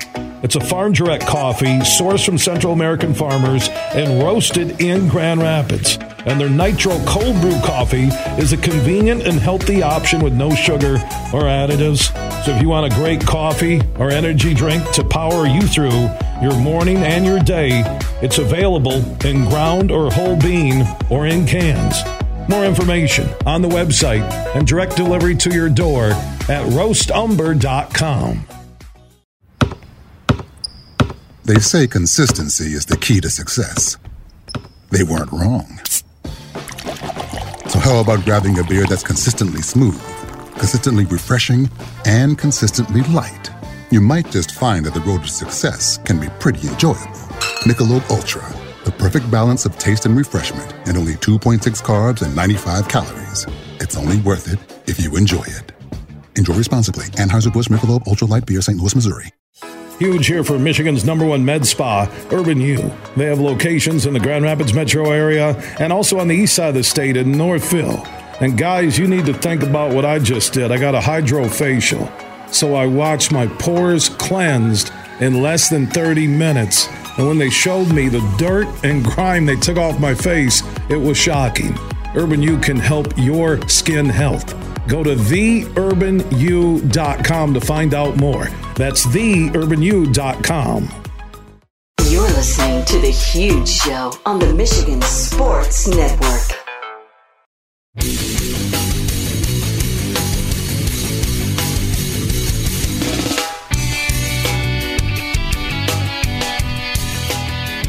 We are back wrapping up hour number two on this Tuesday broadcast presented by the Soaring Eagle Casino and Resort in Mount Pleasant, Michigan.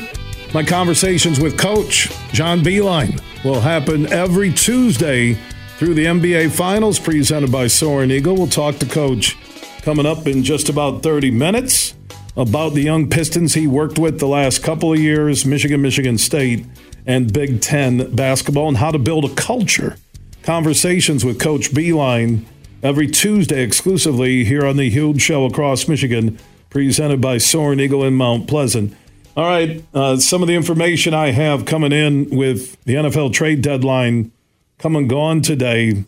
Uh, Lions have traded for Donovan Peoples Jones, the former Michigan wide receiver, had a great year last year for the Browns.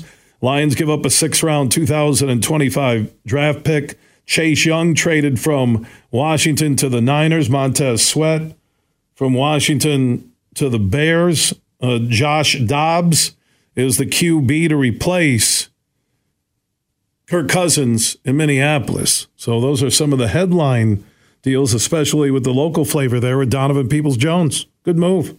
Wide receiver depth, ability to stretch the field, uh, return kicks if needed, especially punts. And last year, you look at his numbers almost 900 yards receiving, and his yards per catch are all in double digits since he's been in the NFL. And you know, back in the day in Ann Arbor, he was an athlete to deal with. So good move by Brad Holmes, and they didn't have to give up a lot. I think they're set to really push for home field advantage in the NFC post bye week based on their schedule. Now, if you miss any of our conversation today or any show, any huge opinion, any interview, any hour, any full show, our podcasts are free and we are everywhere Apple, Google, Spotify, iHeart, Podbean, and more. Just search The Huge Show where you download podcasts and you can catch up and listen on your schedule. Just search The Huge Show, Apple, Google, Spotify, iHeart, Podbean, and more, and catch up today. Big, bad, huge.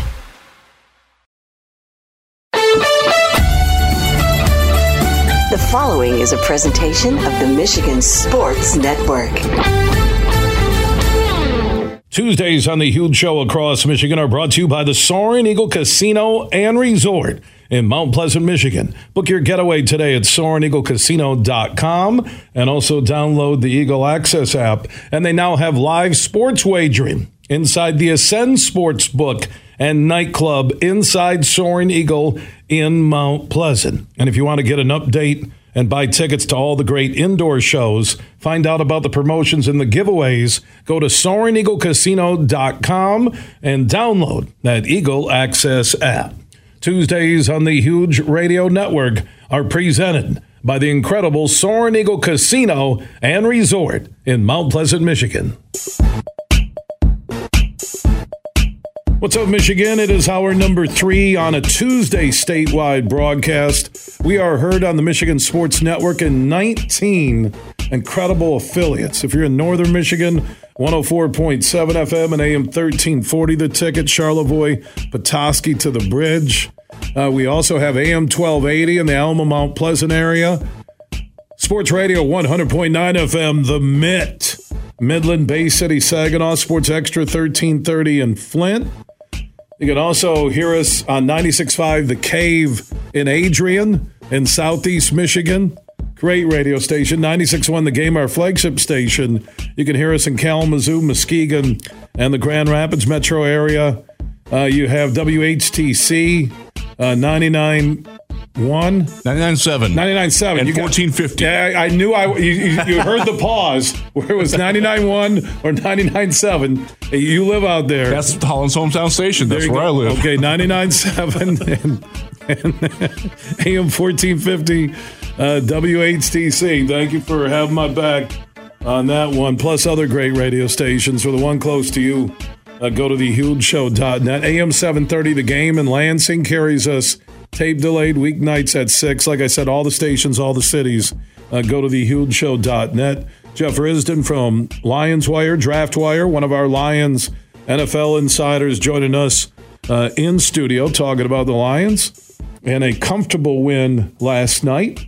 Uh, the final score doesn't reflect the dominance uh, of the Lions, and right into the bye week, six and two, uh, home field advantage in the NFC.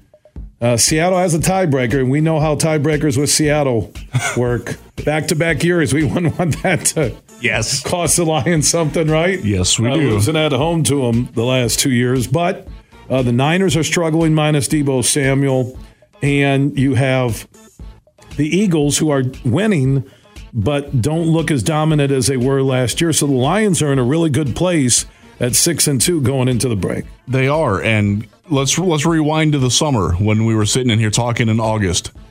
Would we have accepted six and two with a two game lead in the in the In NFC. North? Eh, absolutely. Everybody out there listening, everywhere across Michigan, would have taken that happily.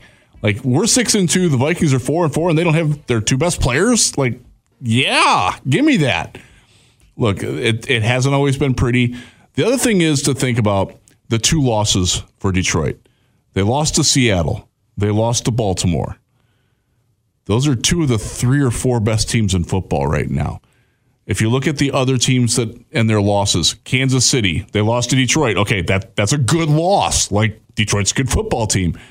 They lost to Denver. Like Den like Denver giving up 70 points, Denver. Denver losing to Chicago, Denver. Like that's a really bad loss. The Lions don't have that on their resume. You know, they, they're again Seattle. Seattle looks really good. Uh, Baltimore, aside from the fact that they're a very bad X's and O's matchup for Detroit, pretty darn good football team. You look at their losses. One of their losses is directly on John Harbaugh not understanding how to handle the clock as a veteran NFL head coach, which is baffling to me. And uh, by the way, I got to give credit to the Baltimore media for not backing down on him on that. Like a lot of times when a coach has been there for a long time, this happens in Pittsburgh with Mike Tomlin, where the media will give him unnecessary, un- unusually long rope when he makes a god awful mistake, and he does do that from time to time. Nothing. I love Mike Tomlin. I would I would happily take Mike Tomlin as my head coach of my football team if, like I was starting a new team but he's not perfect either. And the Pittsburgh media lets him get away with. Baltimore's media did not let John Harbaugh get away with that one. Um, lost Pittsburgh, by the way, so or the Colts, um, where he basically gave them two extra possessions to win the football game at the end of the game by his own clock mismanagement. Like we complained some about Dan Campbell still learning on the job with his clock management. That's another thing that we I took from last night. End of the first half the Lions, they're driving down the field, and Troy Aikman is like, I don't know why they're not calling a timeout. Well, they're not calling a timeout because they know they have all their timeouts in their hand. They're not leaving time for the Raiders to, to score if and when the Lions score. I thought Dan Campbell played that very smartly. And the fact that, you know, that they scored when they did and you know, the, the Raiders came out, they took one play and then took a knee and, and went into the halftime. Like that's that's growth from Dan Campbell.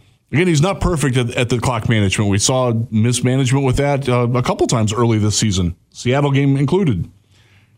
He's getting better. He's learning. The thing I took from last night is that there were times I was screaming about clock management, that Goff had happy feet, but you have three new offensive linemen filling in. I understand the injuries. Yeah. Uh, but then when you step back and you look at the numbers, and because you want – we're to the point now that even though they are six and two into this bye week, they'll resume against the Chargers out in Los Angeles. That there's still a side of you that's thinking the worst when it comes to the Lions, and I think that's just decades, if you're my age, of knowing is this too good to be true. As Chuck Daly said, a pessimist is an optimist with experience. The man knew what he was talking about. I feel really, really good about the Lions. I'm not going to lie and say that I don't. I'm not a little bit concerned that like. I, I think they're still like way too good to not win the division. But am I a little concerned that maybe we're getting an inflated view? Yeah, a little bit. I actually think that the way that they won last night shows that they can win a game where they're not at their best. I mean, obviously the defense was was as good as you're going to get from a Detroit Lions defense, but you know they yeah, I, and, and, there's a lot of that. I, I, get it when I talk to people when I'm you know at the gym and people want to talk Lions or at a volleyball game with my daughter and you know people come up and like want to talk Lions and like everybody's like, is it okay that I think that they're good? Like, can I get like yeah, do it. Like, if not now, when? Uh, when are you ever going to get a chance again where everything lines up so well for this team? Uh, and it's a good football team. It's a well coached football team. It's a well run, well managed football team from the top on down. I feel really good about it. I, I, can't lie and say that there isn't times where I'm like, oh my God, what's going to happen? What catastrophe is going to happen to make this all go away? But, you know, that's, that, that's figments of the imagination. You just, you know, pour yourself another cup of coffee and move on. Because I, I don't, I really don't think it's going to happen. I, I, I'm a big believer in this team. All right, so I mentioned uh, they get back to action November 12th at the Chargers, 405 Michigan time, 105 West Coast time. Uh, and then after the Chargers, the schedule Bears at home, Green Bay at home on Thanksgiving, at New Orleans, squirrely place to play, at Chicago, Denver at home, at Minnesota, at Dallas, Minnesota at home. So the magic number that I was talking about yesterday on the Huge Show, I think 13 and 4, 14 and 3 guarantees you home field advantage in the NFC. Lions are Yes. a game behind with the Seahawks, game behind the Eagles. Yeah. I think 13 and 4 is a realistic number for the Lions. If you say, for the sake of this conversation, with those, the three toughest road games, I'll say at Dallas, at New Orleans, at the Chargers. If you could find a way to win two of them, and they can. all right, and that gives you Yeah. your third loss, and and that does give you a game to play with. That gives you your your Where you're gonna have- loss. you're Where you gonna just have the a, egg. Yeah, you just have a bad another day. Baltimore day. Yeah, and it, by the way, that happened to Kansas City. They lost to Denver. It happened to San Francisco. They lost to Cleveland. Like that, I, I know the Browns' defense is really good, but that, that's not a good football team, unfortunately. The you know the, there are teams where there, there are just days where you just don't have the A game. Uh, Philadelphia survived against Washington. Uh, not a great, not a game that would would engender enthusiasm amongst Eagles fans for how they won, but they did win. Like there's, and that's that's why I like the the idea of looking at the the, the losses that the team has lost to, and for Detroit again, it's Baltimore and Seattle. That could be the Super Bowl, folks. Like, like those are really good football teams. The Lions were very competitive against Seattle not at all competitive against Baltimore. I, New Orleans, New Orleans is an interesting one because they're probably going to be playing for their division lives at that point, um, depending on what Atlanta and Tampa Bay are doing. But that they're going to need that win a lot more than Detroit does, and I wonder how that's going to play out. I think the Chargers, and if they want to keep pace at all with the with the, the Chiefs, they're going to need to come up with that win. Uh, but again, that, they're they're a very difficult team to trust. Dallas always tough. They're going to need to keep up. That that could be a game where they're playing to be the top wild card or the next wild card, or maybe Philadelphia falters a little bit and they're they're playing that game for the division. So they're the motivation for those games is going to be tough to overcome. And I do worry that they're going to lay an egg against Chicago because they've done it before.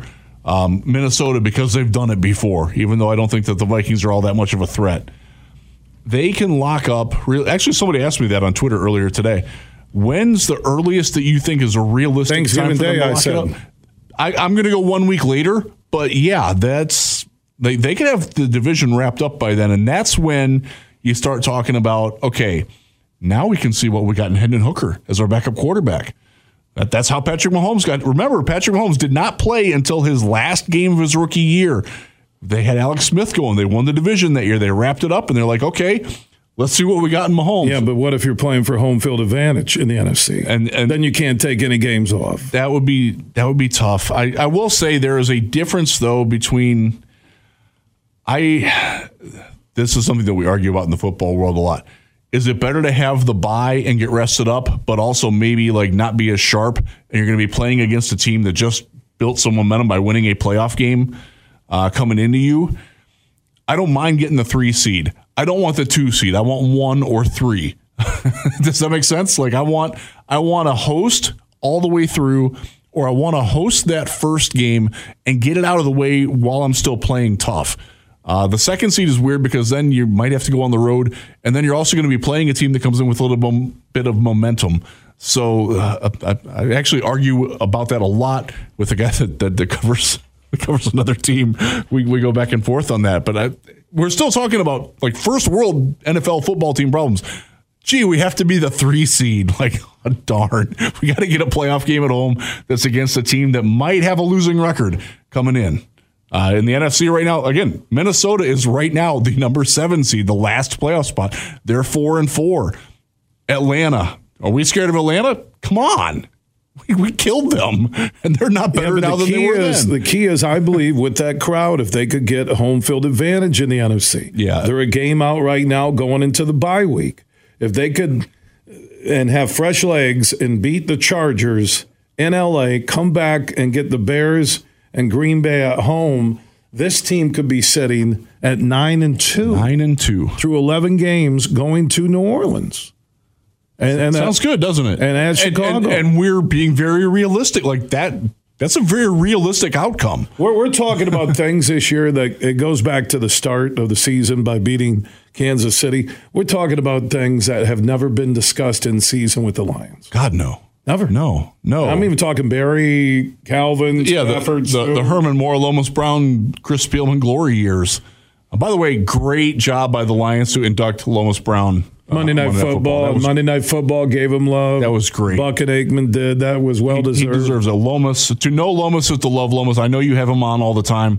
Yeah, he's on every Thursday with Josh Garvey, managing shareholder at Beene Garter, soon to be Doeren Mayhew. And every Thursday, uh, Lomas breaks down the Lions, and we look ahead uh, to the next game and the rest of the NFL. Just a, He's so great. he is uh, when you hear him on air, he's the same way in person.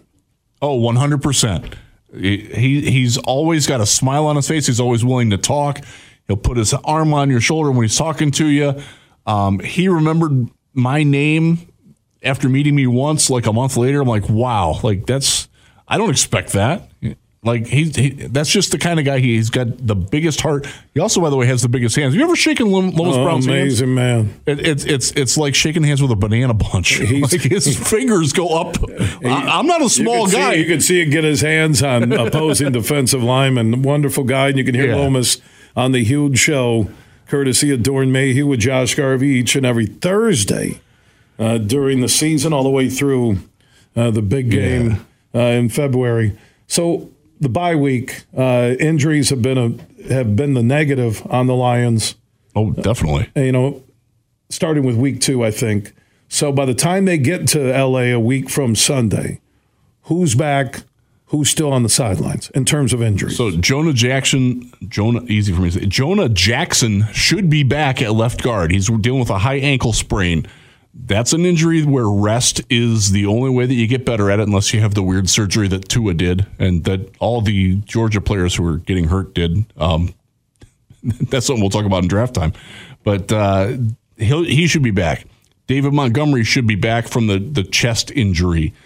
That's a tough one though because that bruised cartilage between your ribs doesn't sound good. No. Um, and that that's one of those things where if you get hit just wrong again, uh, and he's a physical runner, he's a guy that's not going to shy away from contact.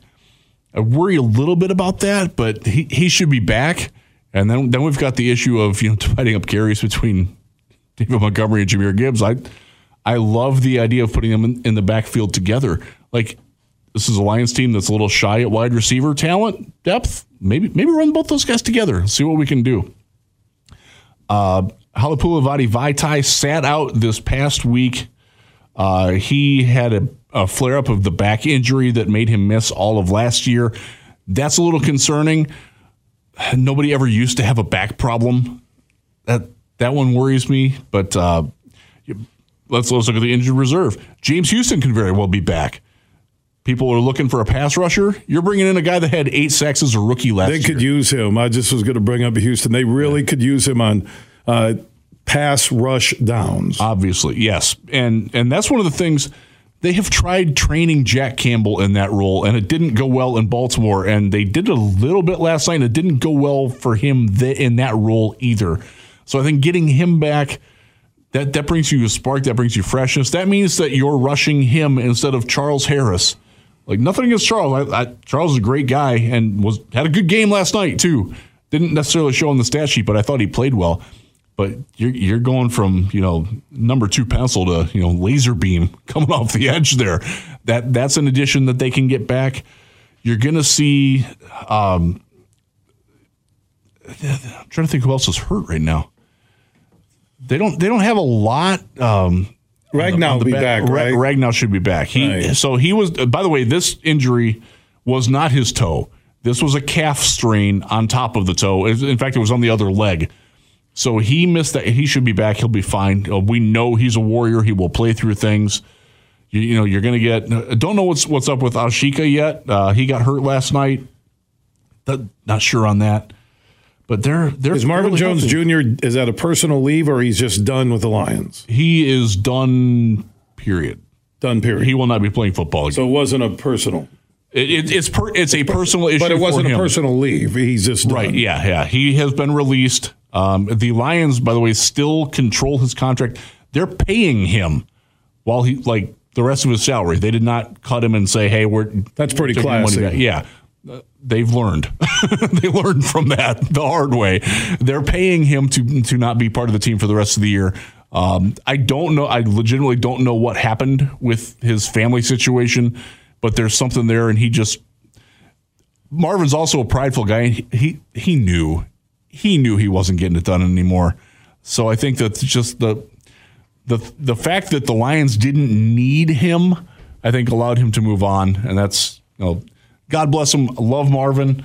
Hope hope it works out great for him, and I I hope that he is back on the sidelines cheering for his team, like during a playoff game or two or three. And Lions going into the bye week, they'll return to play November 12th in Los Angeles against the Chargers, 6 and 2. Uh, the NFC North is there for the taking earlier uh, than ever before uh, for the Lions. Could you imagine if it's end of November, first week of December, and you're already guaranteed a playoff spot that is uncharted territory, which has been two key words. When was the last time we were in the playoffs? It's been seven years. What was it 2000? 2016. Was it 16? Yeah. That's going back a ways. When the last playoff game was that was that was not Dallas. No, that was not Dallas. That was Seattle, I believe. New Orleans. Or New Orleans. It was New Orleans. No, no, New Orleans was before Dallas. That's right. That was 2011, 2011 2012. Yeah. yeah. yeah. Was 2013 Dallas? 2014 was Dallas. 20, yeah, so the uh, that, was, that was the year we got screwed by the uh, right. the mythical yeah. picked up flag. Didn't Sam Martin have like a minus one yard punt or some crazy the just worst shank, right? Like at, at the worst oh, time. That was that. Yeah, that was that was a terrible confluence of events. We were they, talking they, about that last night at the Dirty Shame, and uh, yeah, I, they're six and two, dude. They're on their way to the playoffs. I mean, realistically, I, I know I said four. What I say, fourteen and three before the season began. Uh, I, I thought they were a lock to make the playoffs. They look like a lock right now based on the injuries and the quarterbacks that are left in the NFC North. The only thing that could derail this season would be the same thing that just happened uh, to the Vikings. Uh, yeah. you, you would lose Goff. That would be bad. Although I do think we're in better shape with Teddy Bridgewater. And remember, they drafted Hendon Hooker. They liked him. I don't know when he's going to be made available and active. From what I've heard, he could probably be activated if they needed him right now. So that's that's another little you know ace up their sleeve that they can they can slide out if they need to. Yeah, I'm trying to think. Like Jason Cabinda could come back.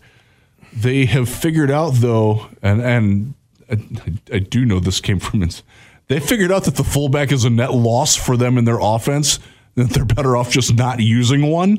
So that that's almost like like I hate to say it about Jason Cabinda because he's he's a he's a great dude and, and the locker room loves him the offense is better when they don't even try using a fullback. Because you put another playmaker exactly. play. So, like you said, Gibbs and Montgomery. Put Gibbs and Montgomery back there together. And you're defense, and you're going, what do we do? Right? Exactly. Because Gibbs can catch the ball to the back. David Montgomery can catch the ball. You saw last night, Jahmyr Gibbs can run up the middle if you need him to. Not his best role, but he's good at it. but they changed the blocking from uh, the first half. Uh, so, I hey, Rizzy, you got a bye week for yourself, a little downtime to Love hang it. out with the kids. uh, we'll reconnect after uh, the bye week. You can follow Jeff Risdon on Twitter at Jeff R I S D O N, uh, Lions Wire and Draft Wire uh, on Facebook and on Twitter and online. Uh, Rizzy and the Hizzy talking Lions and the NFL. Uh, we'll talk here in 10 days or so. Sounds great, man. Good luck to all the uh, volleyball teams that are still playing out their districts, including the Zeeland East Chicks and my daughter. All right, well, I give some love to Zeeland East and the Chicks, and we don't mean that in any yes. inappropriate way. C-H-I-X. C-H-I-X. The Zeeland East Chicks. Go Chicks. And look out for Big Lane in the paint. Lane Risdon when Zeeland East he's, hits the hardcore. He's ready. he's ready. All right, we love it. And don't forget about Ace Simonson and the Grand Rapids Forest Hills Eastern football team taking on Grand Rapids South Christian, the defending D4 state champions, Friday night at Hawk Stadium in Ada. It's also our flagship station's game of the week. 96 won the game, and also Fox 17. Uh, high school playoff game of the week here in West Michigan. Well earned and well deserved for Coach Swander, my son Ace, and his entire FHE football team. From Grand Rapids to Detroit. This show is huge. It's time to go in the huddle with Tim Staudt. It's a new day to celebrate and be free. It's a new day full of excitement because it's a new day for winning only at Soaring Eagle Casino and Resort. It's a new day only at SoaringEagleCasino.com. The tough season comes to an end in Spartan Stadium for Michigan State, a noon game this Saturday against Nebraska. And ironically enough, it's the visitors who still have plenty to play for. Nebraska, under first year coach Matt Rhule, has won five of its last six games and is still in the hunt to play in the Big Ten championship game. The West is wide open, and Nebraska has played so much better as the season has gone along. This figures once again to be a defensive matchup for Michigan State. The Spartans are losing players to injury. They still have quarterback issues trying to decide who to play when and where. And what they do off the Minnesota loss this last Saturday, loss number six in a row, well, it'll be a week of trying to answer more questions. Huge here for the Michigan High School Athletic Association. You can stay up to date on the latest from Lansing 24 7 at MHSAA.com, at MHSAA on Twitter, and MHSAA on Facebook. The latest news press releases, and stories connected to every high school in the state of Michigan available for you 24 7 from the Michigan High School Athletic Association. Log on to MHSAA.com, at MHSAA on Twitter, and MHSAA on Facebook. And if you're looking for archive boys and girls, high school sports, MHSAA.com TV. That's MHSAA.tv. 24 7, everything you need to know about high school sports in Michigan. Log on to MHSAA.com. Imagine this a day filled with indulgence, bursting with excitement, and packed with extraordinary moments that build memories to last a lifetime. A day that is unmistakably yours, at the place that is undeniably spectacular. Whether you're winning big, dining lavishly, or relaxing oh so comfortably, it's your getaway reimagined at Soaring Eagle Casino and Resort. How would you like to win $1,500 in cash from Josh Garvey and his team at Beene Garter Doeren Mayhew Firm? All you have to do is beat my pro football picks and you could be the winner. Get your picks in until early Sunday morning at thehugeshow.net. You're listening to The Huge Show on the Michigan Sports Network.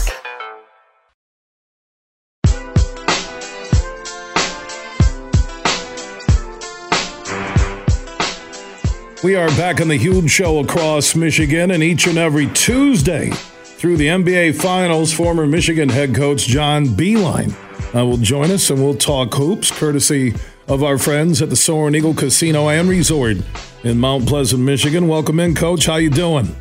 Hey, Bill. Great to be here. Great to be here. Basketball season right around the corner. NBA has already started. All right, so uh, you finished up your stint with the Pistons when they had the changeover with Monty Williams and his staff. Uh, looking at the Pistons right now, two and two start.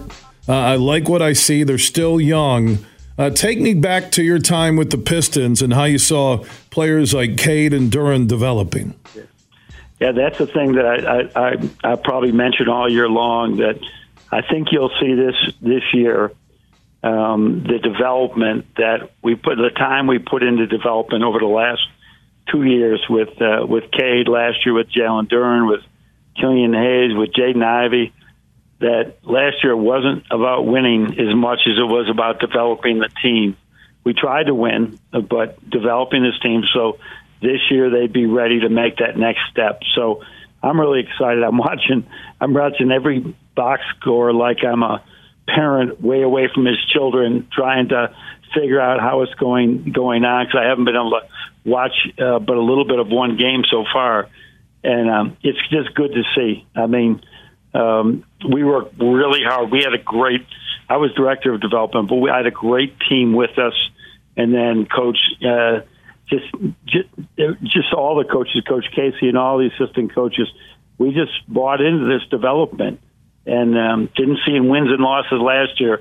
I really have great expectations for this year that we'll see significant progress. I mentioned that they're still, I think, the youngest team in the NBA and some outstanding talent. You know, we mentioned Ivey and even Killian Hayes under Monty Williams, and I know I've been critical of him, uh, but he's been consistent, doing what he needs to do. Scoring isn't put on his shoulders. Take me through some of the other younger names, uh, like Killian Hayes and like yeah. Ivey, and what you saw off the court. Well, some of the, as, as you know, today's age, where you're coming in at 19 years old, I think is probably the the mean age that most of them come in at. And they're, they're I mean, I can even remember our sophomores uh, and certainly freshmen that were 19, but that they were still sometimes weren't ready to be college players yet. Yet these guys are so are the same age, and we're expecting them to know how to win in a 40 minute game, 40 minute game. You expect to know how to win when Chris Paul is the other opponent guard, you know, or you're going against LeBron, guys with years of experience. So I, as they worked on this thing, Killian is an elite passer and has really, uh, you know, I don't know. Uh, the summers are huge for the NBA players to get better, but Monty's playing them a lot, so it must he must have made great progress because he certainly got great opportunity last year too. Um, I probably watched Cade shoot twenty thousand shots while he was while while he was recuperating last year, and you know just to get the right art uh, while his he was down with a leg surgery. Um, he is the only thing we could do sometimes is shoot from a chair. Then we got to stand and shoot, and then we got to shoot from all over the place. And just watching his progression of what a worker! I'm just telling you, what a worker. And then Jalen Duren, same thing. Jalen comes in, he's 18 when he gets there. 18. And it is amazing because he's got so much talent and watching our staff work with him. And um, that he's just beginning to know what he can do with, certainly as a player. So, and then Jaden Ivey, I'm telling you what, I got there early to the gym every day. There was no way I got there before Jaden Ivey. Um, he he would get in early. He'd be with his one of his workout coaches. Then we'd take over and direct it in a different way. And Coach Casey would. But what the only thing he can ask for at that age, Bill, is a w- workers, and they're all workers. So that usually will breed success. John Beilein is going to join us each and every Tuesday afternoon on the huge show across Michigan, presented by our good friends at the Soaring Eagle Casino and Resort in Mount Pleasant, Michigan. Coach uh, will also be featured on the Big Ten Network uh, this year. We'll get to the Big Ten. We'll talk a little bit about Michigan and Michigan State. But from your time with the Pistons, John, how far away are they? They're off to a two and two start. Could be uh, three and yep. one. Had a back to back loss last night, which happens a lot uh, in the NBA. But is it another year? Are they a playoff team this season? Is it two years down the road? What's your projection?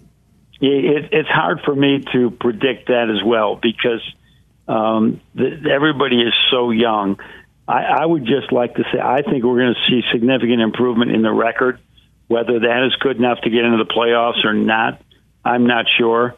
But uh, just look at looking at this start, knowing the experience uh, that we gained over the years. Now, one thing we did not gain great experience is, is winning tough games because um, we lost a lot of those tough games, close ones, too too many times that were close, and you don't want them to lose their confidence or learn about the little things that make a great difference in winning games. So you know it's it's putting that puzzle together for Monty and his staff is really hard, but I think you'll see growth this year, next year, and then I guess it depends on the rest of the league whether they can make it the playoffs or not. John Beilein each and every Tuesday on the huge show across Michigan, now through uh, the NBA Finals. And John will be featured uh, on the Big Ten Network. So, what's your role going to be? And I assume that runs through uh, the Big Ten basketball season, maybe through uh, March Madness and the NCAA tournament. But how do you connect with the Big Ten Network to put that beautiful face on TV? well, as you know, once once I uh, sort of retired from coaching there when I was coaching the Cleveland Cavaliers. Um, I ended up the following year doing the Big Ten Network from my home. It was COVID. They set up a studio in my office and we uh, I did a bunch of things, whether it was Beilein blueprints or I actually did some play, uh, play not play by play, but uh, commentary analyst for games. So this year we agreed I just do studio on Saturdays and Sundays. So I really like that. I'm looking forward to that. Look, watching games all day long, uh, analyzing what went on. Uh, I got so many, so many friends in in coaching in that league. I mean, I think that all year, everybody that we coached against, I really tried to forge great positive relationships with everyone. So I watching those coaches coach, new coaches that are there now, um, I think it's going to be exciting, big league, and get more exciting in years to come as well. But um, it, we, we do know that I'll always be rooting for Michigan and knowing that Michigan State's always going to be pretty good too. And speaking of Michigan, Michigan State, let's end our first conversation uh, with Coach Beilein on the Huge Show each and every Tuesday, presented by the Soaring Eagle Casino and Resort in Mount Pleasant, Michigan. Uh, Juwan Howard had the heart medical procedure. They have Phil Martelli on staff, his experience at being a head coach. Uh, what were expectations even before uh, the surgical procedure for uh, Coach Howard, and what type of squad do they have this year in Ann Arbor? I, you know, it, I, I'm, I'm hoping that it's this gritty squad that we've had several years where no superstars, just a super, this everybody superstars in their role, just working at their role over and over again, so we can get you know back to the tournament and we can get ourselves right again. The injuries have hurt in the past, but um, I, I know with Phil coaching them right now, I know that Juwan's not recovering and saying, "Oh my God, the season's lost. I don't have anybody coaching them." Phil Martelli is one of the best. He's been a best friend for years, and I am certain that their practices and their attitude is just like it would be if Juwan was there and uh, or in any big time program. Phil can coach with anybody, so I think this is these these weeks where Juwan is out. I don't think it's a negative uh, for for the team because Phil will pick up, and then when Juwan gets back, all right, then we can even be better. So I, uh, I I'm sure that Phil has got some challenges right now because he's got a bunch of new guys, and uh, but as I said, if everybody's ready to share the ball and do the right thing and not not thinking about the future, just thinking about this team. Michigan is their destination. Um, who knows what can happen? Some of the times uh, everybody expected our team to be at their worst. They end up really um, becoming really good because of that grittiness and togetherness. John Beilein joining us on the Huge Show. He'll be here each and every Tuesday talking college and NBA uh, hoops. Tom Izzo, Michigan State. Uh, they are loaded. Uh, they have a potential national championship squad. Uh, your thoughts on Izzo, what he's done with his yeah. program and the team he has this year? I mean, it's just absolutely amazing that that that since I've been there, they haven't missed the tournament. They haven't missed the tournament in 20 years, 30 years, it might be. It's amazing because we still have Big Ten t- teams that, you know, eh, our I think Northwestern didn't even make the tournament until a few years ago for the first time. So I mean, it is amazing that where they they've been able to sustain their excellence at Michigan State. Not every year, obviously, is a Final Four, but he gets the best out of them every day, every time. You know, we had this great rivalry, but Tom and I are great friends because I think because a whole lot of respect. And this is the type of teams he's really at his best with. With again, they have, certainly have the guys who probably think they're superstars, but um, they're they're they're got they're superstars like as I said before in a role and he loves coaching those guys, and they're going to be tough to beat for anybody because they have that togetherness that I spoke about. That the, everything they learned from last year, and everybody's back. Um, it, there's that's a good pick to have them so highly rated right now. Although Tom would probably disagree. He wants he wants to be rated well in March, not necessarily in November. What would be a lesson you've learned uh, coaching at all levels uh, through the NBA and your last stop uh, as an advisor with the Pistons and helping with shooting in terms of building a culture whether it's been one you've built your own or you've watched another coach yeah. build it, what's the most important thing at any level, high school, college, or pro, any sport, to building a culture? It's got to be intentional and it's got to be persistent. You just can't put a bunch of signs up and say, all right, this is who we are. You know, it's got to be something that the coaches just don't, it's not flying by the seat of your pants. Um, there's moments that you'll have that are spontaneous, that are that are great culture building times, like when our plane crashed that time, and we had to go to we had to go down and win the big Big Ten tournament. That was a great culture building time, but it's it's more what happens all year long, and I think it's more intention and more important now than ever, Bill, that you have to create a family within your team. You know, there's cultures culture can be good or bad. So to create this positive culture, if you don't create it, you're going to have a culture and it's probably going to be bad. But have this family atmosphere in this team. I mean, don't just say it. It is so that a young man who has other options, I'm going to go pro or I'm going to transfer. It's easy to leave a team. It's not easy to leave your family. And that's that's what I would emphasize so much right now is just that connecting your players with each other, with the staff, the staff connecting together, because that's what the great teams have. If you, I think back of our team in 18 that went to the Final Four, that we had a big time coach come to a practice early and say, I don't think you're going to win a game all year. And then we're in the Final Four by the end of the year. I think we also went, I think we might have went to North Carolina that year and got crushed earlier in the year but it was one that was so connected that everybody played their role, and so. But you have to sell that, and you you you sell it every day in different ways, so that they understand we're going to have a positive culture, no matter what happens this season. We'll keep going. A great culture. I t- say this in my leadership talks, Bill. A great culture is like an immune system. A great uh, immune system. You get sick a little bit, you have issues here or there. It will push through if you have a great immune system. But if you don't take care of that culture and really work at it, you won't have a great immune system. And when things go wrong, it will break down quickly. Well, uh, you'll break it down and it won't go wrong. Uh, now through uh, the NBA Finals in June, John Beilein every Tuesday on The Huge Show, presented by our friends from the Soaring Eagle Casino and Resort in Mount Pleasant. You'll also be able to see John on the Big Ten Network and his commentary on hoops uh, throughout the season, end of this year and into 2024. John, I look forward to our conversations each and every week. Thanks very much, Bill. I, I look forward to it too. It's gonna. I'm not going to flunk retirement this time. No, you won't I'm, flunk retirement.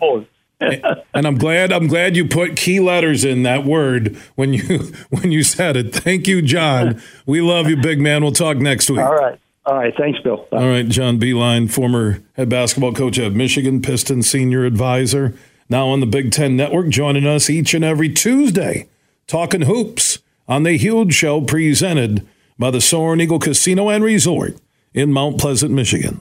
Everything huge 24 7 at thehugeshow.net. Mercantile Bank is committed to delivering financial solutions that empower businesses to achieve their goals. We take time to understand you and what makes your business unique. From commercial and business banking to treasury and HCM tools, our local team is here to help you take your business to the next level. So when you need a financial partner, Merc is here.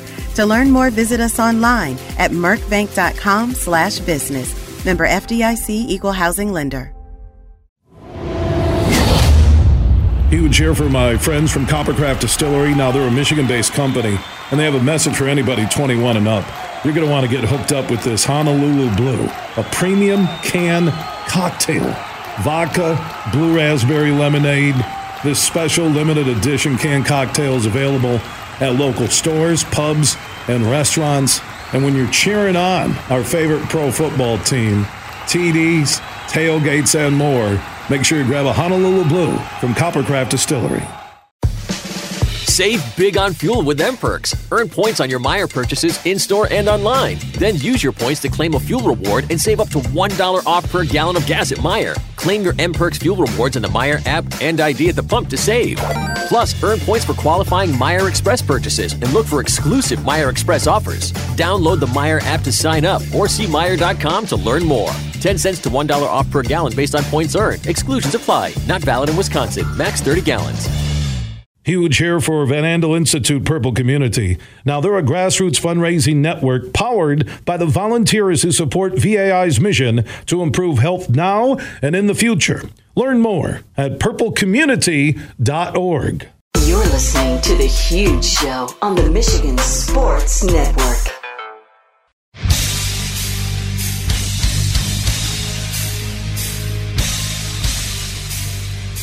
Final segment on this Tuesday broadcast. Thanks to our friends from Soaring Eagle for sponsoring our new segment that we do every Tuesday Conversations with Coach John Beilein. Every Tuesday exclusively here on The Huge Show. On tomorrow's broadcast, John Vander Wal, former major leaguer, will be in studio. We'll talk about the World Series with the Rangers and the D backs. And Mike Knuble, the former wing, also in studio on the wing start and an update on their top farm affiliate, the Grand Rapids Griffins. All that starts tomorrow at 3 here on the Huge Show on the Michigan Sports Network. Big, bad, huge.